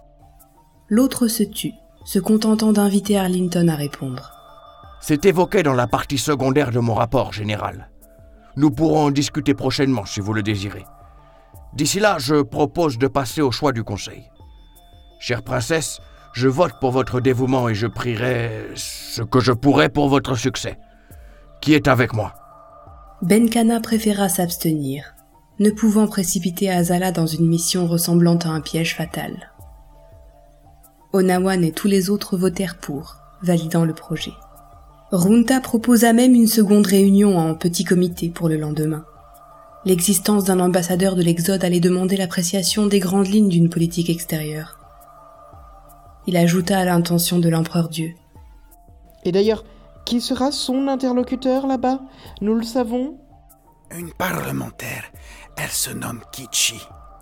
C'est avec elle que nous avons rendez-vous demain à la périphérie de la zone. Il est prévu que son croiseur, dépêché spécialement par le parlementaire Nalcoēhual, prenne en charge la princesse. » Sterling Price et Onawan échangèrent un regard entendu. Les rapports ne mentaient pas. Godheim n'abandonnait rien au hasard. Les choix de l'Exode étaient visiblement déjà prévus avant même que le Conseil ne prenne connaissance du problème. Cela ne manquait pas d'inquiéter tout le monde autour de la table, même lorsque l'Avatar et la princesse prirent congé de l'auguste audience, les laissant poursuivre leur réunion. Le général Décembre reprit la parole en premier. « C'est assez énervant de se sentir ainsi forcé de ne pas avoir la main sur cette décision, n'est-ce pas ? » s'en amusa Arlington en se redressant. « Je vous rassure cependant, il a ses limites. Surtout ici, où il ne dispose pas d'un réseau psychique permettant son intégration dans tous les systèmes. Dans l'Exode, Godheim n'est plus finalement qu'un ambassadeur fin joueur. À la tête de la flotte néanmoins la plus mobile du secteur. Le colonel Sterling Price apporta cette précision le regard fermé, partageant visiblement une de ses inquiétudes principales. Il poursuivit. « Je ne sais pas pour vous, mais je serai plus rassuré lorsque nous quitterons cet endroit. Si demain ils décident, pour n'importe quelle raison, de nous abandonner à notre sort, les Nalcoēhual ne nous laisseront pas la moindre chance. » D'ailleurs... intervint Benkana, trop heureuse de changer de sujet suite au passage d'Azala. « Je vous annonce que Transporteur 7 pourra reprendre la route d'ici 48 heures. Les réparations sont pratiquement terminées et le compresseur dimensionnel estampillé Ragenwald est opérationnel. Encore faut-il le tester, mais je ne crois pas qu'on ait le temps. » Idem pour moi. Compléta Runta. En ce moment, nous montons les dernières tourelles de défense et nous installons un nouveau système de communication utilisant un cryptage avancé. L'aide des techniciens de l'Empereur Dieu a été déterminante. Sterling Price sauta sur l'occasion pour interpeller le commandant de Transporteur 4. Le ton bien moins avenant que d'habitude. À ce propos, Runta... pouvez-vous nous expliquer cette idée géniale de vous immiscer dans les questions religieuses de la flotte? Nous avons tous pu admirer votre démonstration de force dans la dernière émission d'Ex One Media. Je ne fais que proposer assistance à une partie de la nouvelle population de l'Exode, rien que de très anecdotique. Je vais préciser ma pensée alors. Nous vivons une situation critique d'un point de vue stratégique, en équilibre entre deux civilisations surarmées. Un flot inédit de croyances a pénétré en profondeur l'Exode, bouleversant les rapports sociaux internes déjà complexes. Et vous tentez de provoquer un début de scission dans cette même religion pour un pauvre avantage politique mesquin. Je vous assure, Runta, que cette voie ne nous mènera pas à quelques problèmes, non, ce serait trop simple. Les conflits religieux sont connus pour être les plus dévastateurs, quelle que soit la société. C'est un risque d'autodestruction totale de l'Exode dont nous prenons la direction. Et je ne peux que confirmer. Compléta Momumba Arlington. Transporteur 3 se trouvait à l'origine de ce regain spirituel. Il possédait une sérieuse expérience à ce sujet. Un silence lourd de reproches s'abattit sur les épaules de Vanek Runta. Sterling Price, qui représentait une sorte de sagesse non partisane depuis le tout début du voyage, venait de tancer vertement le politicien. Il plaçait des mots là où l'on avait finalement que des soupçons. Ce rôle revenait d'habitude à Benkana, mais celle-ci n'était pas encore, en mesure de reprendre ses joutes verbales avec le frère de sa nouvelle concubine. D'autant que la nomination du nordiste Anton Pernoff au poste de second de Transporteur 7 ne fut pas considérée comme une volonté d'apaiser la situation, bien au contraire. La rupture entre Azala et elle venait de là. Runta comprit qu'il lui fallait contrer subtilement l'attaque. Il présenta donc son joker. « Je vous accorde que le pari peut sembler risqué, mais il fait suite à une discussion avec Madame Choupa, la chef de nos assaillants pirates. Lors d'un de nos entretiens, nous avons abordé la question de Godheim. »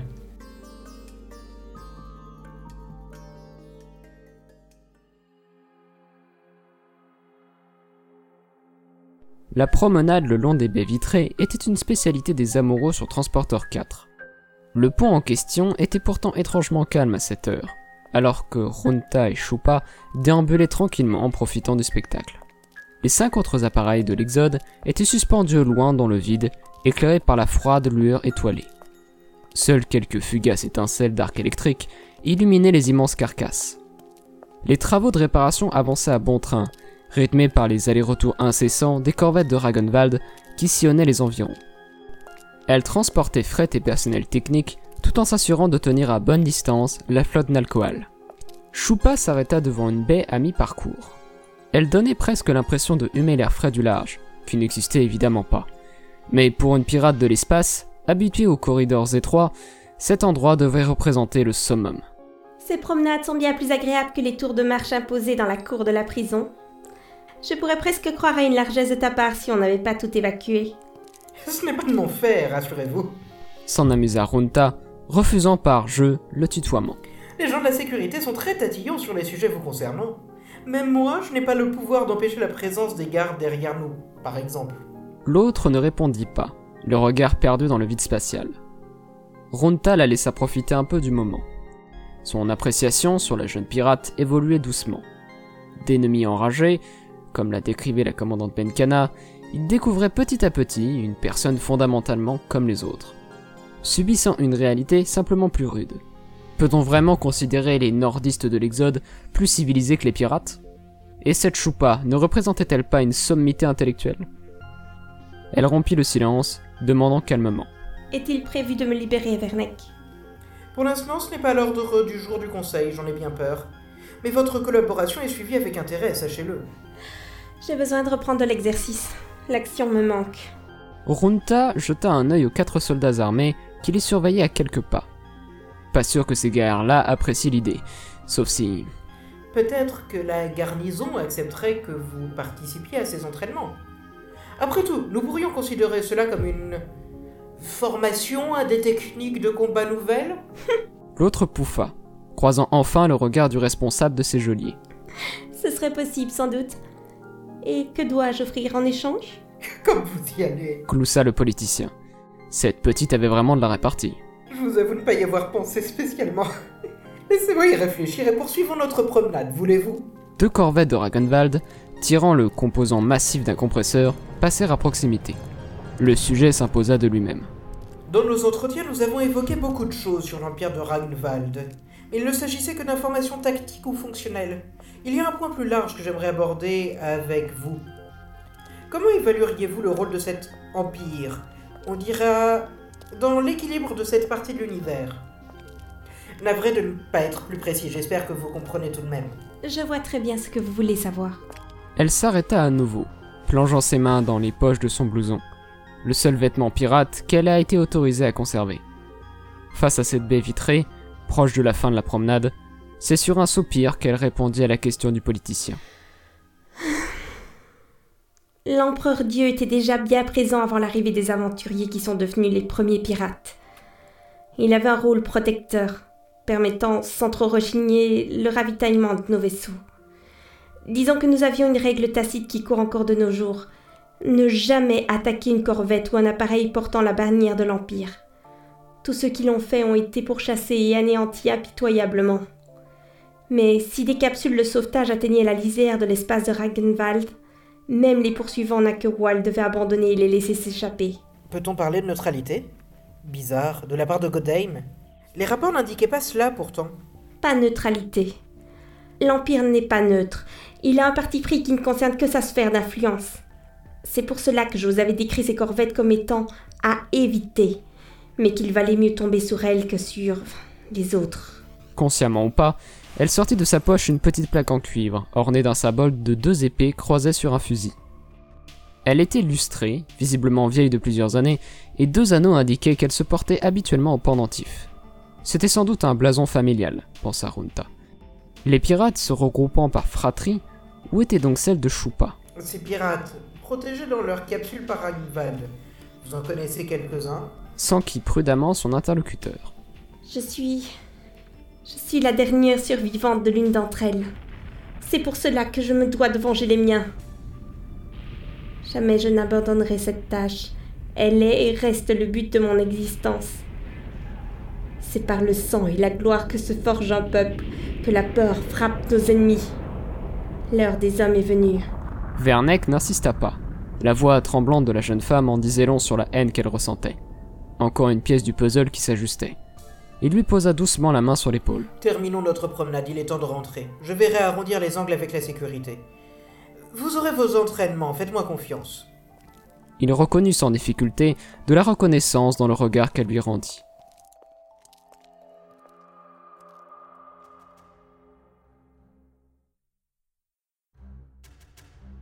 Arlington ne cacha pas sa surprise devant le plan du politicien.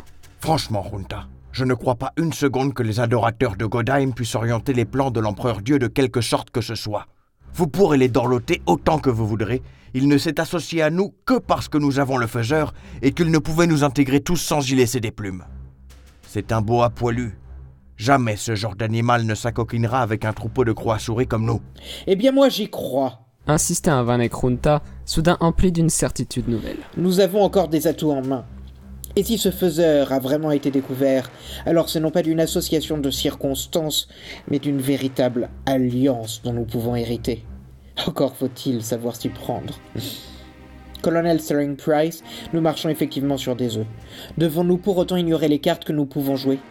Cajolons la bête tant que c'est possible, elle s'en souviendra forcément le jour venu. Le conseil des commandants se termina ainsi, sur un statu quo bancal. Personne ne trouvait à redire à la rhétorique du politicien, mais tous se doutaient qu'il menait, d'une manière ou d'une autre, sa propre partition dans un concert prétendument commun. Ceinture de Pepa Baltec. Votre Majesté, que votre tâche soit accomplie selon le plan. Ne t'inquiète pas pour cela, fidèle Artoc. Grâce à toi, le plus délicat est derrière nous. Je suis déjà à t'attendre au point de rencontre dans une de nos corvettes. Il te reste 7 minutes pour activer la diversion. Fais attention à toi. Je te bénis pour tes efforts. L'autre se rengorgea imperceptiblement sous le compliment, puis, sur un hochement de tête, il disparut dans l'obscurité d'un corridor. Godheim ne s'inquiétait pas réellement sur les chances d'Artoc de passer au travers des mailles Nalcoēhual. La région de Pepa Baltec était bien protégée au centre de Kabit, et les services de sécurité n'y appliquaient pas les mesures paranoïaques réservées à la périphérie de la République ou aux zones troublées. 6 minutes et 20 secondes pour atteindre le lieu de destination. L'avatar saura s'y rendre sans difficulté, mais pas sous cette forme diffusée à tous les points de contrôle. S'abritant dans l'angle mort d'un coin peu fréquenté, il activa le processus de métamorphose. Immédiatement, les rouages intimes de l'androïde se mirent à l'ouvrage, détachant ses pinces, assurant les modifications chimiques de sa peau, reproduisant une colonne vertébrale propre à la norme adulte. En une petite minute, le Huitalcos s'était transformé en une grande femelle mûre aux traits connus de la plupart des Nalcoēhual, la parlementaire Loxa. Il s'agissait du résultat des dernières recherches en matière d'avatar, la capacité d'intégrer 2 physionomies, jusqu'à 4 en fait, mais le processus demandait encore quelques améliorations, et demeurait au stade expérimental, dans un corps semi-organique. Même les vêtements étaient reproduits à la perfection. Le tissu glissait sur une peau qu'aucun instrument n'aurait pu reconnaître comme synthétique. L'avatar Loxa passa sans peine, et sans même être arrêté. Les barrages montaient en hâte à la suite de la découverte du cadavre du policier. Il ne lui restait que 37 secondes, si Artoc avait bien accompli sa mission, lorsqu'il se présenta à la porte du service des quartiers réservés. Si l'escadron protégeant l'endroit avait accès à la liste des personnalités présentes à l'intérieur, Godheim serait obligé d'agir en conséquence. Mais il avait bon espoir que ce ne serait pas le cas. L'officier le salua au garde-à-vous, puis tendit la main pour recevoir le laissez-passer délivré par le Parlement, que l'avatar Loxa ne possédait évidemment pas. Un grondement lointain se répercuta alors le long de toutes les coursives de l'astéroïde, suivi d'une légère vibration du sol. Tandis que les alarmes hurlaient, les messages psychiques d'alerte fusèrent. Une violente explosion venait d'endommager le spatioport, provoquant de multiples fuites d'air et la panique chez les voyageurs. L'officier s'acquitta immédiatement, par réflexe, de la protection des personnalités dont il avait la charge, et précipita Loxa vers ses quartiers sans s'arrêter aux formalités d'usage. Il lui intima même l'ordre de se dépêcher et de préparer une trousse de toilette en cas d'évacuation. L'avatar Loxa courut donc pour donner le change, croisant tel haut fonctionnaire affolé en sens inverse, tel binôme de soldats en pleine communication mentale ou tel garde du corps personnel de Loxa en faction devant l'entrée de son logement. Ce risque avait été préalablement établi, bien évidemment. Il prit sa voix la plus sèche, simulant un essoufflement. « Il y a une alerte de niveau 1. Appelez des renforts, je veux 2 autres gardiens ici et vous. Vous vous mettez à chaque intersection de ce couloir. » Les 2 sentinelles ne réagirent pas immédiatement. Il fallait préciser que la synthèse vocale n'était pas parfaite, le dédoublement de physionomie ne permettant pas encore toutes les libertés. Et surtout, les 2 Nalcoēhual se demandaient bien comment Loxa avait pu sortir, sans qu'il la remarque. L'avatar Loxa, Godheim, insista, comptant sur l'effet de surprise, mais il calculait déjà les angles d'attaque pour neutraliser les 2 hommes. « Je vous ai dit de vous dépêcher, vous attendez quoi ?» Un petit ajout psychique, histoire d'aider à la décision, et les 2 gardes expédièrent les messages mentaux adéquats en se précipitant de chaque côté du corridor. La présence de 2 cadavres devant la porte du logement aurait écourté la conversation qui devait suivre, et cela aurait mécontenté l'empereur Dieu. Il déchira la serrure du sas à 2 mains et pénétra dans le spacieux appartement de la parlementaire. C'était une vaste suite, répartie sur 3 étages, chacun d'une surface proche de 100 mètres carrés. L'avatar referma bien sûr derrière lui, bloquant sommairement l'ouverture pour en dissimuler les fractions, et s'introduisit tranquillement dans l'intimité de la chef du mouvement extrême haut. Il laissa son regard parcourir les murs pour étudier tel tableau de grand militaire, tel ornement provenant d'une prise de guerre. Dans le salon au plafond surélevé, un recueil posé sur une petite table attira particulièrement son attention. Les mémoires d'un survivant de Veora, l'ancien nom de Materwan. Elles étaient retranscrites sur une forme de film en celluloïd, rappelant vaguement l'antique papier de soie des Nalcoēhual d'alors. La parlementaire cultivait donc autant un souvenir xénophobe du sabre et du goupillon que le goût de l'authentique. Intéressant, mais pas surprenant quand on connaissait l'orientation politique de l'extrême haut. Il leva la tête vers les deux balcons qui dominaient la pièce où il se trouvait. Du dernier étage lui parvenait le son étouffé et assez incongru d'une douche. De l'eau, une autre rareté par ici. D'un cachet certain, le mobilier était résolument moderne, ne présentant que peu de matériaux antiques comme le recueil. Les deux escaliers où le bureau se limitait aux fonctionnels, par exemple. Par contre, arrivé à l'ultime palier, une surprise de taille attendait le visiteur. À travers le sommet d'un gigantesque bocal éclairé par toute une série de néons à la lumière chaude, se découpait la cime d'une magnifique arécacée, plus connue sous le nom de palmier. Sa présence justifiait à elle seule la raison d'une telle hauteur pour la suite, chaque niveau proposant un accès à une partie de l'arbre. L'avatar Loxa de Godheim resta quelques secondes à méditer devant cette vie végétale perdue au cœur de l'océan métallique, creusée dans cet astéroïde. Oui, indéniablement, Loxa cultivait la mémoire d'un passé révolu. Cela expliquait probablement beaucoup de choses. La douche se poursuivait toujours, mais avec cette fois de nouveaux bruits bien plus précis. Apparemment, la politicienne n'était pas seule sous le jet d'eau chaude, enfin que Godheim supposait chaude, et les grognements de plaisir d'une voix masculine traversaient la cloison. « Grand bien leur face !» se dit Godheim Loxa. Il n'était pas pressé et pouvait leur accorder encore quelques minutes. Son attention se reporta sur le palmier. Lui aussi avait connu ces arbres majestueux sur ce que l'on appelait alors la terre. Restait à savoir ce que ce spécimen faisait ici, dans la suite d'une parlementaire Nalcoēhual, au cœur du cercle de Rabbit.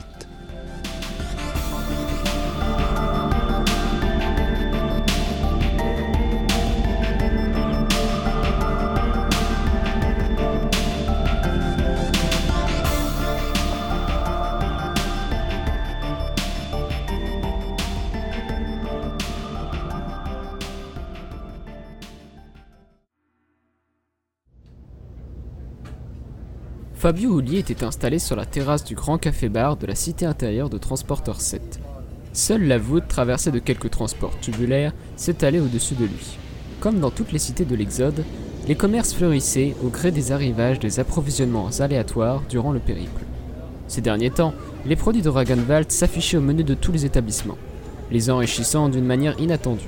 Mais après tout, 10 000 mondes représentaient une diversité hors du commun. Il ne lui avait fallu guère plus d'une quinzaine de minutes pour être à la portée de l'esprit qu'il cherchait. Et quel esprit! Plus il tournait autour de lui, moins il arrivait à en saisir le concept. Comment fonctionnait-il? Comment pouvait-il fonctionner? Godheim parlait de lui comme d'un dieu. En fait, c'était une appellation par défaut. Fabio lui-même ne trouvait pas de parallèle possible.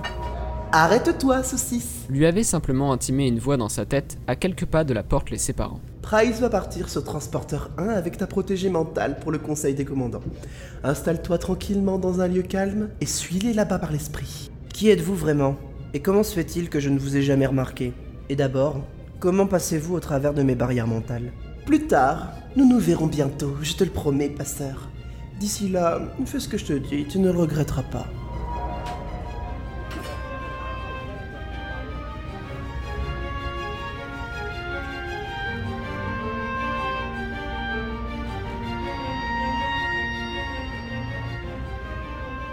Fabio sirotait donc une eau minérale dont la pureté prenait son origine dans les glaces d'une ceinture perdue à des millions d'années-lumière d'ici. Intéressant. Cela lui avait tout de même coûté 4 crédits. Une petite fortune, même pour un exodé recevant régulièrement ses tickets de rationnement. Il posa le verre et ferma les paupières. Les titans volotèrent autour de lui, lui prodiguant leur pouvoir comme toujours. Il s'était d'abord demandé s'il devait suivre quelque chose en particulier. un événement, n'importe quoi. Puis à la réflexion, le faiseur était celui qui tourne la roue autour du tout, peu importait. Fabio allait forcément découvrir la raison de sa présence ici, comme si cela avait été écrit à l'avance. À plusieurs centaines de kilomètres au-delà, sur Transporteur 1, le conseil s'était donc déroulé sans heurte, excepté cette histoire d'ambassadeur. Qu'est-ce que Godheim avait derrière la tête? Ce vieux filou d'Arlington avait soulevé le lièvre, mais en l'absence de certitude contraire, l'idée semblait avoir ses avantages. Nous verrons bien. Et justement, Azala se déplaçait maintenant vers le spatioport du vaisseau avec Godheim, la Laquedémon et un ou deux gardes venus prêter main forte pour les bagages. Fabio souriait en suivant les injonctions de la jeune femme. Il est hors de question que je voyage dans un transport de Ragenwald, empereur-dieu. Vous n'êtes pas né de la dernière pluie, et vous comprenez très bien la raison de mon choix. Certes, princesse. Pourtant, le trajet jusqu'au vaisseau Nalcoēhual qui doit vous récupérer s'annoncerait plus long, et nous devrions en alerter la parlementaire. Eh bien, que cela soit fait au plus vite, rétorqua-t-elle du tac au tac. Je ne vois pas en quoi ce petit retard vous incommoderait à ce point. N'êtes-vous pas parmi nous depuis des centaines et des centaines d'années? Quelques jours ne sont qu'une respiration pour vous. Melba? Oui, madame? Mon ami, je ne t'ai pas laissé le temps de te préparer. As-tu besoin d'1 heure pour terminer tes valises? Évite les armes lourdes, s'il te plaît. C'est une mission diplomatique. Mais non, madame, je ne... Oh, eh bien, maintenant que vous me le dites, il me faudrait une petite heure, en effet. Mes tenues protocolaires nécessitent un nettoyage rapide et je dois également empaqueter quelques accessoires. Azala se tourna vers Gandhi. Celui-ci ne lui arrivait même pas au buste. 1 heure de plus donc, monsieur empereur-dieu. Vous m'envoyez fort, Marie. J'espère que nous n'aurons pas à déplorer d'autres retards. Cela poserait-il un problème à notre agenda? Non, princesse, répondit l'avatar dans un quasi-soupir, ce qui était inédit chez lui. J'envoie en ce moment un message à Kitschich dans ce sens. Je vous en remercie. L'ambassadeur de l'Exode se doit d'être irréprochable de ses atouts et ses attelages. Il est vrai qu'Alexandre fit passer au fil de l'épée les habitants de Tyr pour avoir insulté ses ambassadeurs. Le métier mérite en effet respect, murmura un Gandhi que l'on imaginait penser à voix haute. Un des sourcils d'Azala se releva, donnant à son visage en amande une expression dubitative. Les connaissances historiques de cet être dépassaient de loin les siennes, mais elle avait quelques cartouches en réserve. On a défini également l'ambassadeur comme un homme rusé, instruit et faux, envoyé aux nations étrangères pour mentir en faveur de la chose publique. Cette fonction n'était pas connue comme resplendissante à toutes les époques, cher Godheim. Tenez, Titro, réagit l'avatar en levant la tête vers elle, une réelle surprise dépeinte dans la voix. Les archives humaines ne sont donc pas toutes effacées? Elles étaient interdites à la population dans une certaine mesure, mais pas pour les membres de la famille royale. Cependant, un livre que vous connaissez peut-être me passionne sans discontinuer depuis des années. De l'art de la guerre, par un ancien souriant nommé Sun-Tzu, compléta Godheim, visiblement inspiré. L'espace n'est pas moins digne de notre attention que le temps. Étudions-le bien, et nous aurons la connaissance du haut et du bas, du loin comme du près, du large et de l'étroit, de ce qui demeure et de ce qui ne fait que passer. Vous êtes la culture même, princesse. Merci, empereur-dieu. Cette centaine d'heures supplémentaires pourraient finalement s'écouler sans que nous nous en rendions compte, ne pensez-vous pas? Fabio ne manquait pas à une virgule de la discussion. Il pouvait suivre les raisonnements se construire dans l'esprit d'Azala, et les arguments être piochés dans sa mémoire. Magnam 4 l'avait bien éduqué, et il aurait pu changer la face de l'humanité si... Soudain, un flash traversa les pensées de la jeune princesse. La Révolution Castix, Magnam, le détournement de l'avion qui la ramenait, le message de son père, Angile. Angile, baie de sang royal, hurla Fabio en se relevant brusquement. La table manqua de se renverser, mais seul le verre à moitié rempli de l'eau de Ragenwald glissa et se brisa sur le sol. Le mental blond se moquait éperdument des regards désapprobateurs étincelants autour de lui, poursuivant ce fil de la pelote des souvenirs d'Azala. Une servante nommée Mathilde, la décision de l'Anéon 2 en personne, la famille du glorieux colonel Pophéus acceptant sans broncher, le dernier message de Magnam avait été pour sa fille, pour lui léguer le fardeau de la royauté, les titans, le poids des tourments humains, la couronne, et le poids de ses errements, son demi-frère, Angilbe du second prénom de l'Anéon 2. C'était certainement cela que le faiseur voulait que Fabio découvre, Quelle nouvelle! Que de conséquences, encore maintenant, si cela était divulgué!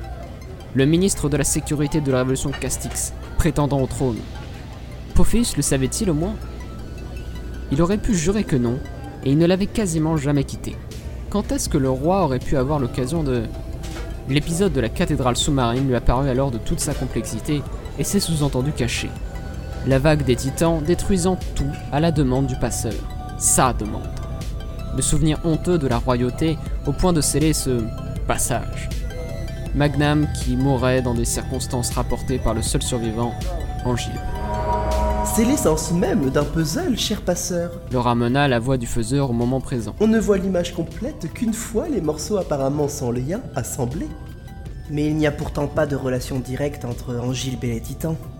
Reconnais que le contre-amiral et toi, vous ne vous êtes pas économisé sur cette tâche. Mais non, en effet, pas encore de filiation entre les deux. Encore? Tu verras bien. Maintenant que tu as vu ce qu'il y avait à voir, viens mon petit passeur. Il est temps que toi et moi nous nous rencontrions, ne crois-tu pas? Fabio tira la grimace. Ce faiseur décidait finalement pour les autres, et cela lui rappelait beaucoup trop Godheim. Les dieux et assimilés, avaient-ils tous la grosse tête? Je n'aime pas qu'on me guide comme un poisson pilote. Vous auriez pu m'informer de cela par vous-même, sans me laisser jouer à ce petit jeu d'espionnage mental.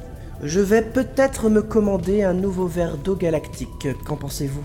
Si l'empereur Dieu se doit d'être patient, vous aussi. L'autre gloussa, puis s'expliqua.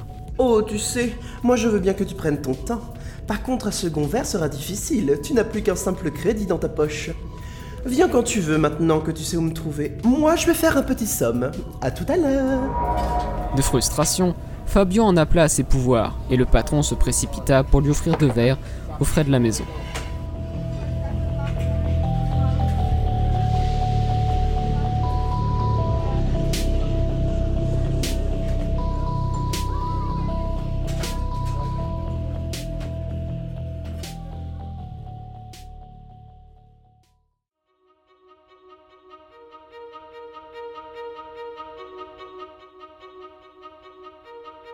Le hublot filtrait les variations de couleurs propres au voyage interdimensionnel de la transition.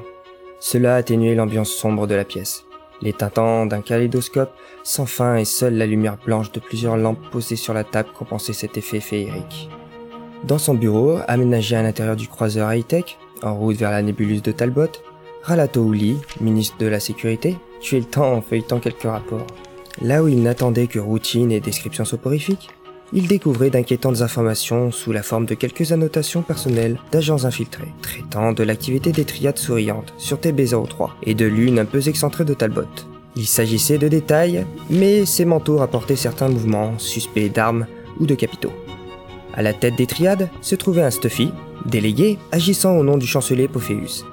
Cette organisation, pilotée de manière plus ou moins directe, sous le fonctionnement de la richissime société souriante de Talbot, dont la nébuleuse représentait un océan de lithium. Normalement, il ne devrait plus rien se passer de louche de ce côté-là, sauf si Stuffy se faisait doubler par une sorte de 3e colonne. C'était une possibilité. L'autre inquiétait bien plus, et elle impliquait la perte du contrôle d'un des 4, comme il s'était appelé dans les couloirs des forces mentales. C'était un avertissement du professeur Carmack, qui avait conduit à la dispersion de quelques agents mentaux chez les mutualistes ou les souriants. Le vieux savant avait pris Ralato à part, lors d'une énième réunion de travail sur la nouvelle flotte, pour apporter un résultat troublant de ses recherches. Le cerveau des corps non matures, utilisé par les Stuffy, représentait une maniabilité anormale.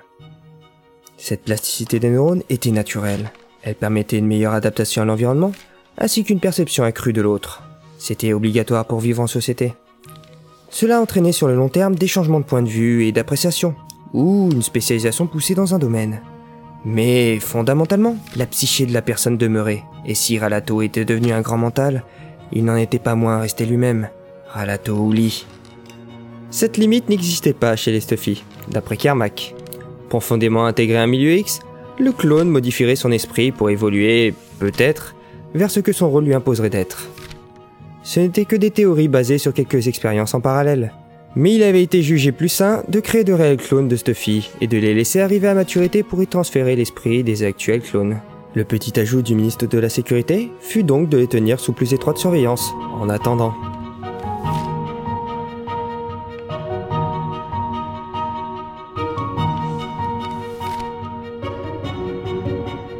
Ralato relâcha la tension accumulée dans les muscles de son dos et s'enfonça dans l'épais fauteuil de son bureau. Sur sa droite, du côté du hublot, les couleurs défilaient, témoins de la traversée de milliers de dimensions à chaque seconde qui s'écoulait. Les calculateurs survitaminés de ce croiseur dernier cri permettaient d'aller jusqu'à 3 fois plus vite en transition, sous certaines conditions. Les compresseurs dimensionnels plus optimisés délivraient des puissances inimaginables il y a seulement 10 ans, d'où sa demande officielle de modernisation de la flotte spatiale régulière, transmise aux états-majors. Il fallait qu'il se presse. Ce vaisseau était désormais unique dans cette partie de la galaxie. La dernière fois qu'il s'était rendu sur Talbot, le voyage avait duré 3 semaines, et Ralato, assisté de Stuffy à l'intérieur de son esprit, s'était immédiatement retrouvé en territoire ennemi, risquant sa vie à chaque instant. Cette fois, le trajet prendrait moins d'1 semaine, et d'ici quelques jours, le ministre Houllier pourrait répondre à l'invitation du Stuffy à la tête des Souriants. Celui-ci aurait découvert des informations précises sur ce qu'il se trouverait au-delà de la passe de Magellan, là où se rendrait la nouvelle flotte donc.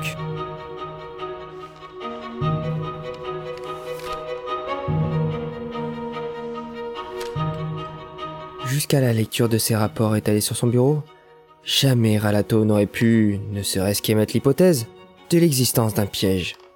Et si ses agents, suivant leurs consignes, avaient fait preuve d'un zèle trop prononcé, ou que les triades ne contrôlaient pas parfaitement la totalité des trafics qui se déroulaient dans la gigantesque nébuleuse de Talbot? Qu'en penser? Cette demande du Stuffy souriant méritait-elle vraiment un déplacement? Ou voulait-il surtout l'avoir à portée de main? Peu de temps avant son départ, le chancelier l'avait convoqué. Comme à chaque rencontre avec lui, Ralato éprouvait de l'appréhension à se retrouver face à cet homme, aux réactions si imprévisibles. Sur ce sujet, les rapports convergeaient. La folie gagnait l'ancien contre-amiral, et ses moments de lucidité diminuaient progressivement, crivant ses capacités de travail. De fait, certaines décisions ne pouvaient être portées. C'était tout naturellement auprès du tout-puissant responsable de la sécurité que les autres ministères se tournaient. Et quand il n'arrivait pas à obtenir une réponse claire de la part du chancelier, Ralato tranchait, prenant sur lui de permettre au dossier du gouvernement d'avancer. Ce dernier échange s'était pourtant presque déroulé de manière courtoise, Pophéus se contentant de donner des conseils. Je vois que le ministère de la Sécurité fonctionne comme une horloge. C'est très bien, Ralato. Merci, monsieur, je ne fais que suivre vos pas. L'autre gloussa, se grattant l'entrejambe, puis reprit d'un soupir. Le monde change, les ennemis restent. Retiens bien ce que je vais te dire. Ne fais confiance à personne, tu m'entends? Personne. Parfois, même sans le vouloir, un subordonné ou une connaissance peut gaffer à un point inimaginable. Regarde les Stuffy, par exemple. Qu'est-ce qui nous prouve qu'ils ne sont pas en train de fomenter un large complot pour s'emparer du pouvoir? Je vous demande pardon. Ralato tombait des nues, les Stuffy ourdissant une sédition en sous-main. La chancellerie avait-elle accès à des informations particulières? Pophéus sourit et claqua 2 fois des doigts. La porte du fond s'ouvrit et un couple entre 2 âges vint s'installer sur le sofa près de la grande verrière. Petit détail important, ils étaient nus et s'enlacèrent une fois enfoncés dans les coussins. Leur intention ne laissait aucun doute, ni celle du chancelier d'ailleurs, qui se leva tranquillement, déboutonnant le col de sa chemise. Tout en se dirigeant vers les amoureux, il précisa sa pensée. Ne t'inquiète pas, Ralato, ce n'est qu'une idée sans fondement. Juste une possibilité parmi tant d'autres. Comme tu les fais surveiller, de toute façon, je sais que tu garderas l'œil ouvert, mais... Il s'arrêta, et se tourna une dernière fois vers son ministre. Tes meilleurs ennemis peuvent devenir tes amis, ou inversement. Ce n'est qu'une question de circonstances. Au revoir, Ralato. Remettant à plus tard la réflexion sur cette étrange remarque du chancelier, le mental s'enfuit littéralement alors que Pophéus décrafait son pantalon, révélant ainsi qu'il ne portait pas de sous-vêtements.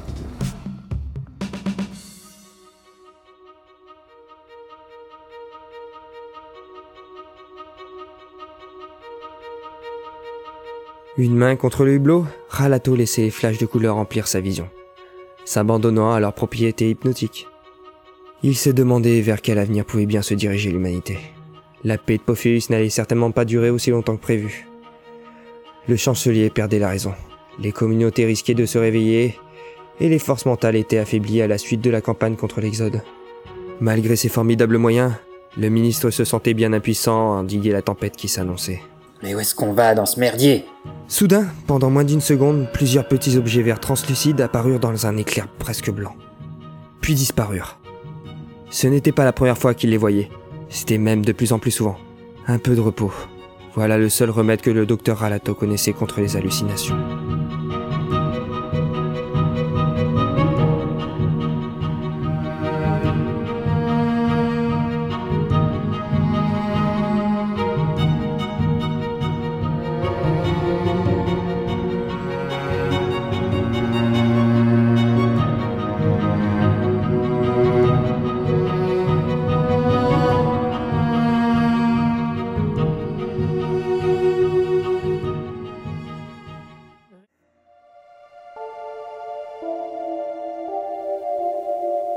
ceinture de Pepa Baltec, suite de la parlementaire Loxa sur l'astéroïde principal.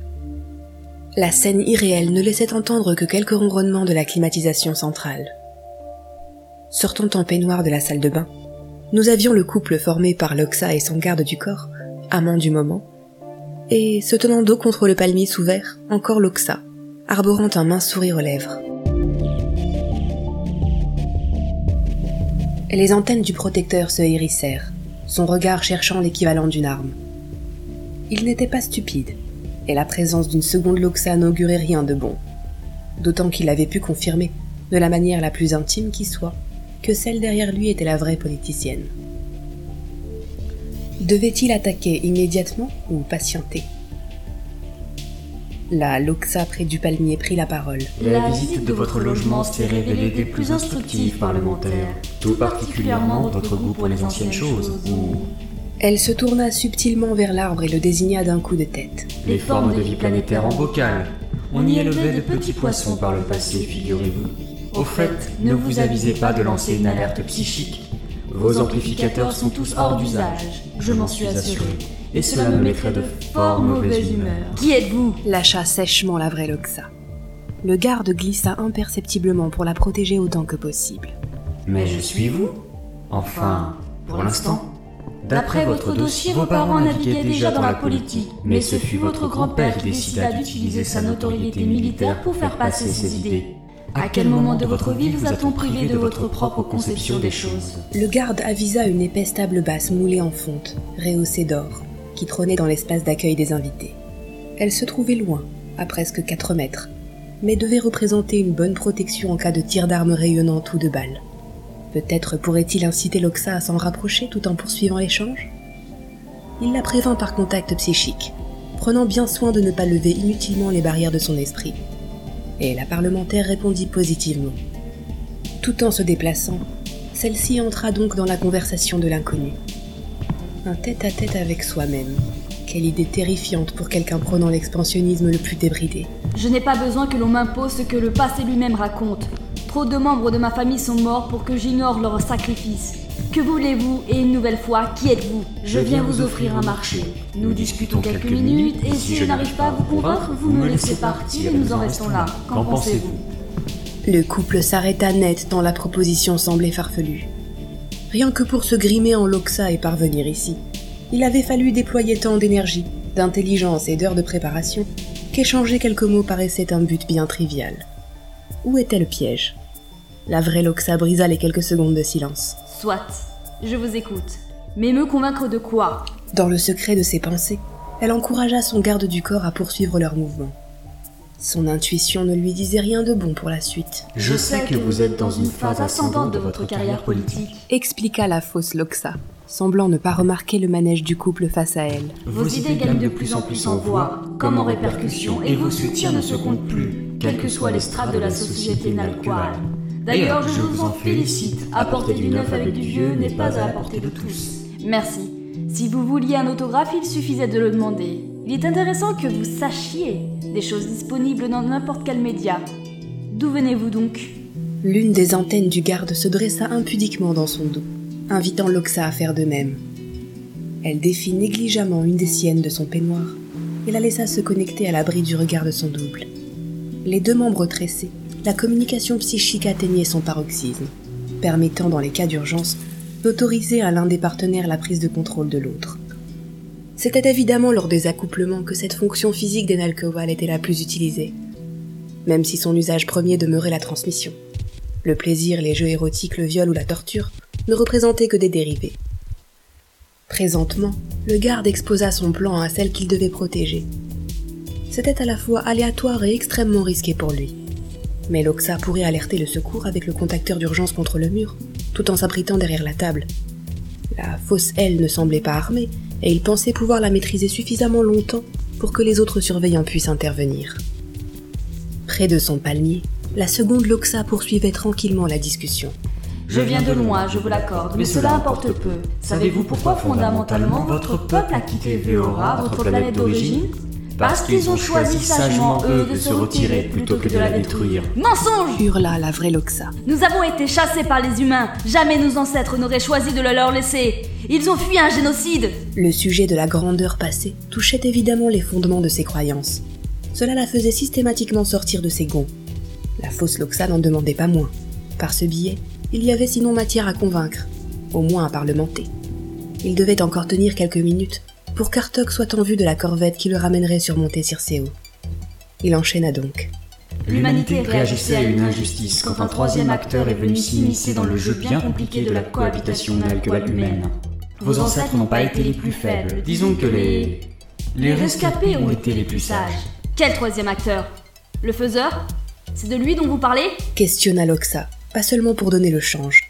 Elle était effectivement intriguée par les propos de ce double. Il est dit que lorsqu'il reviendra, il soutiendra les Nalcoēhual, et nous reprendrons alors notre planète et bannirons le tyran Tom dans l'espace.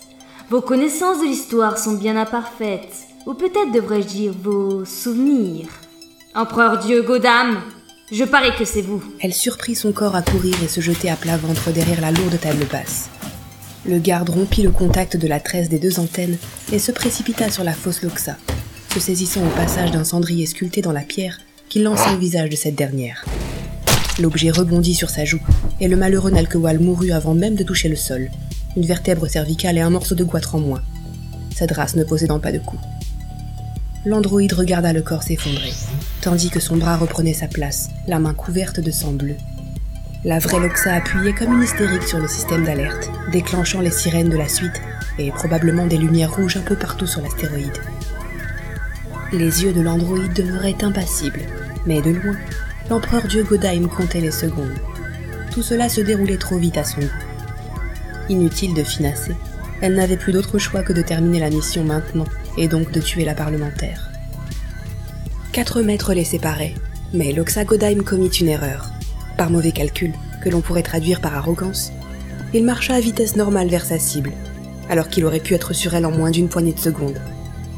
Aux côtés de l'alarme se trouvait le dispositif anti-incendie, et Loxa l'actionna, déclenchant un déferlement de mousse expansive et de vapeur d'eau glacée sur tout le salon des invités.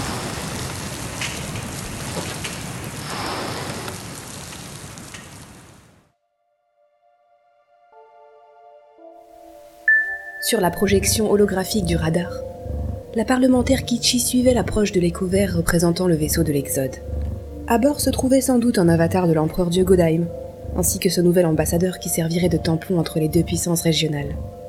La vieille Nalcoēhual revêtait sa tenue protocolaire de soie rouge, avec l'écharpe blanche indiquant son rang, et tous les officiers du pont avaient reçu la consigne d'être sur leur 31. Le moment pouvait être considéré comme historique, et rien ne devait manquer à la cérémonie d'accueil. Par le hublot, elle confirma les censeurs de son croiseur. La navette n'était pas de facture ragenwaldienne, présentant un carénage plus massif et des performances moindres. Un vaisseau de l'Exode pour bien mettre en avant la neutralité du nouvel arrivant. Voilà qui était plutôt de bon augure pour la suite. Une vingtaine de minutes plus tard, l'appontage réalisé avec soin, les deux grands sas s'ouvrirent. Kitschich eut son premier haut le cœur. Comment pouvait-elle avoir omis ce simple fait qu'elle allait être la première, après plusieurs centaines de générations, à se retrouver face à de vrais humains ? D'ailleurs, leur attitude laissait suggérer une réaction en miroir.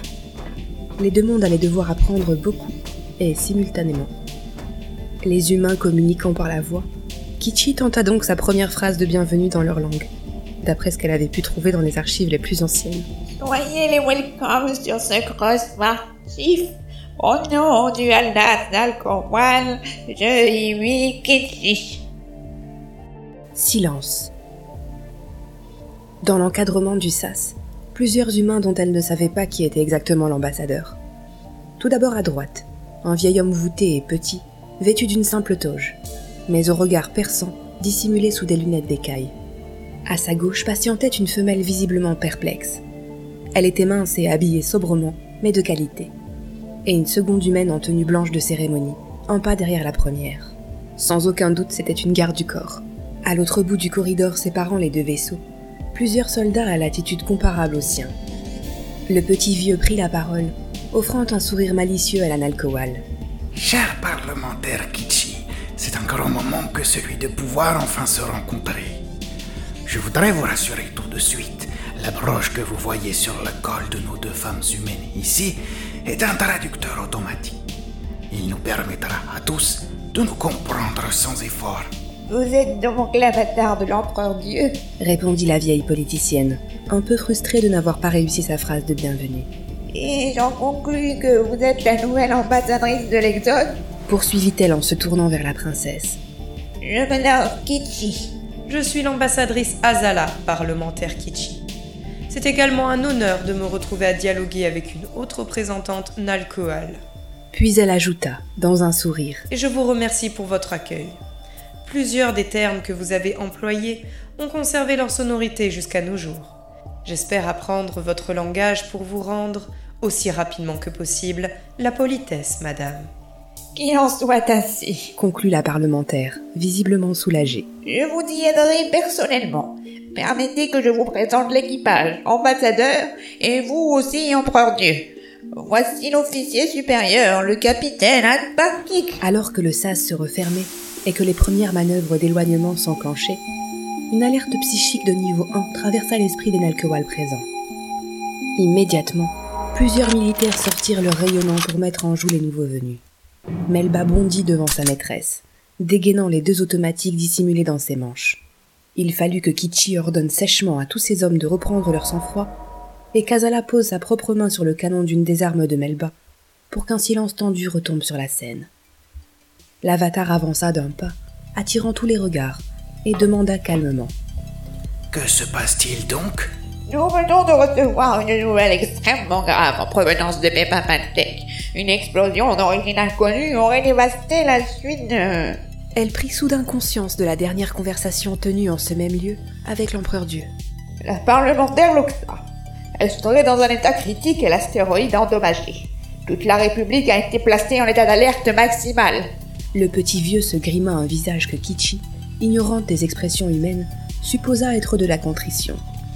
Elle ne pouvait s'empêcher de penser à la troublante coïncidence entre les deux événements. Azala intervint. « Parlementaire Kitschich, je suis navrée de ce qui est arrivé à votre consoeur. Vous me voyez attristée, ainsi que tout l'Exode, pour ce drame. J'espère que la lumière sera faite sur les circonstances de cet accident, mais je vous assure que nous y sommes pour rien. » « Je réitère les mêmes propos au nom de l'Empire Ragenwald, Kitschich. Nous prierons pour que la parlementaire Loxa se remette vite de ses blessures. » ajouta l'androïde de Godheim.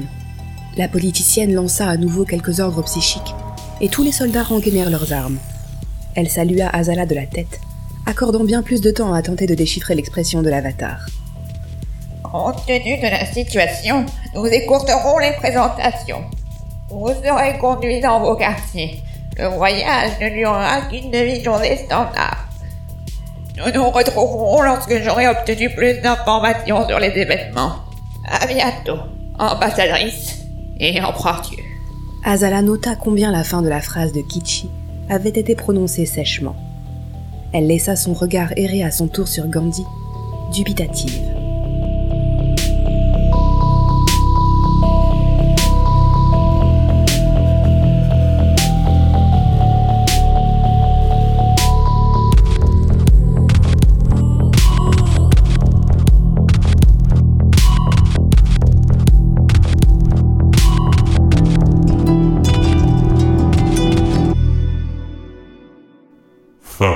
Du chapitre 24.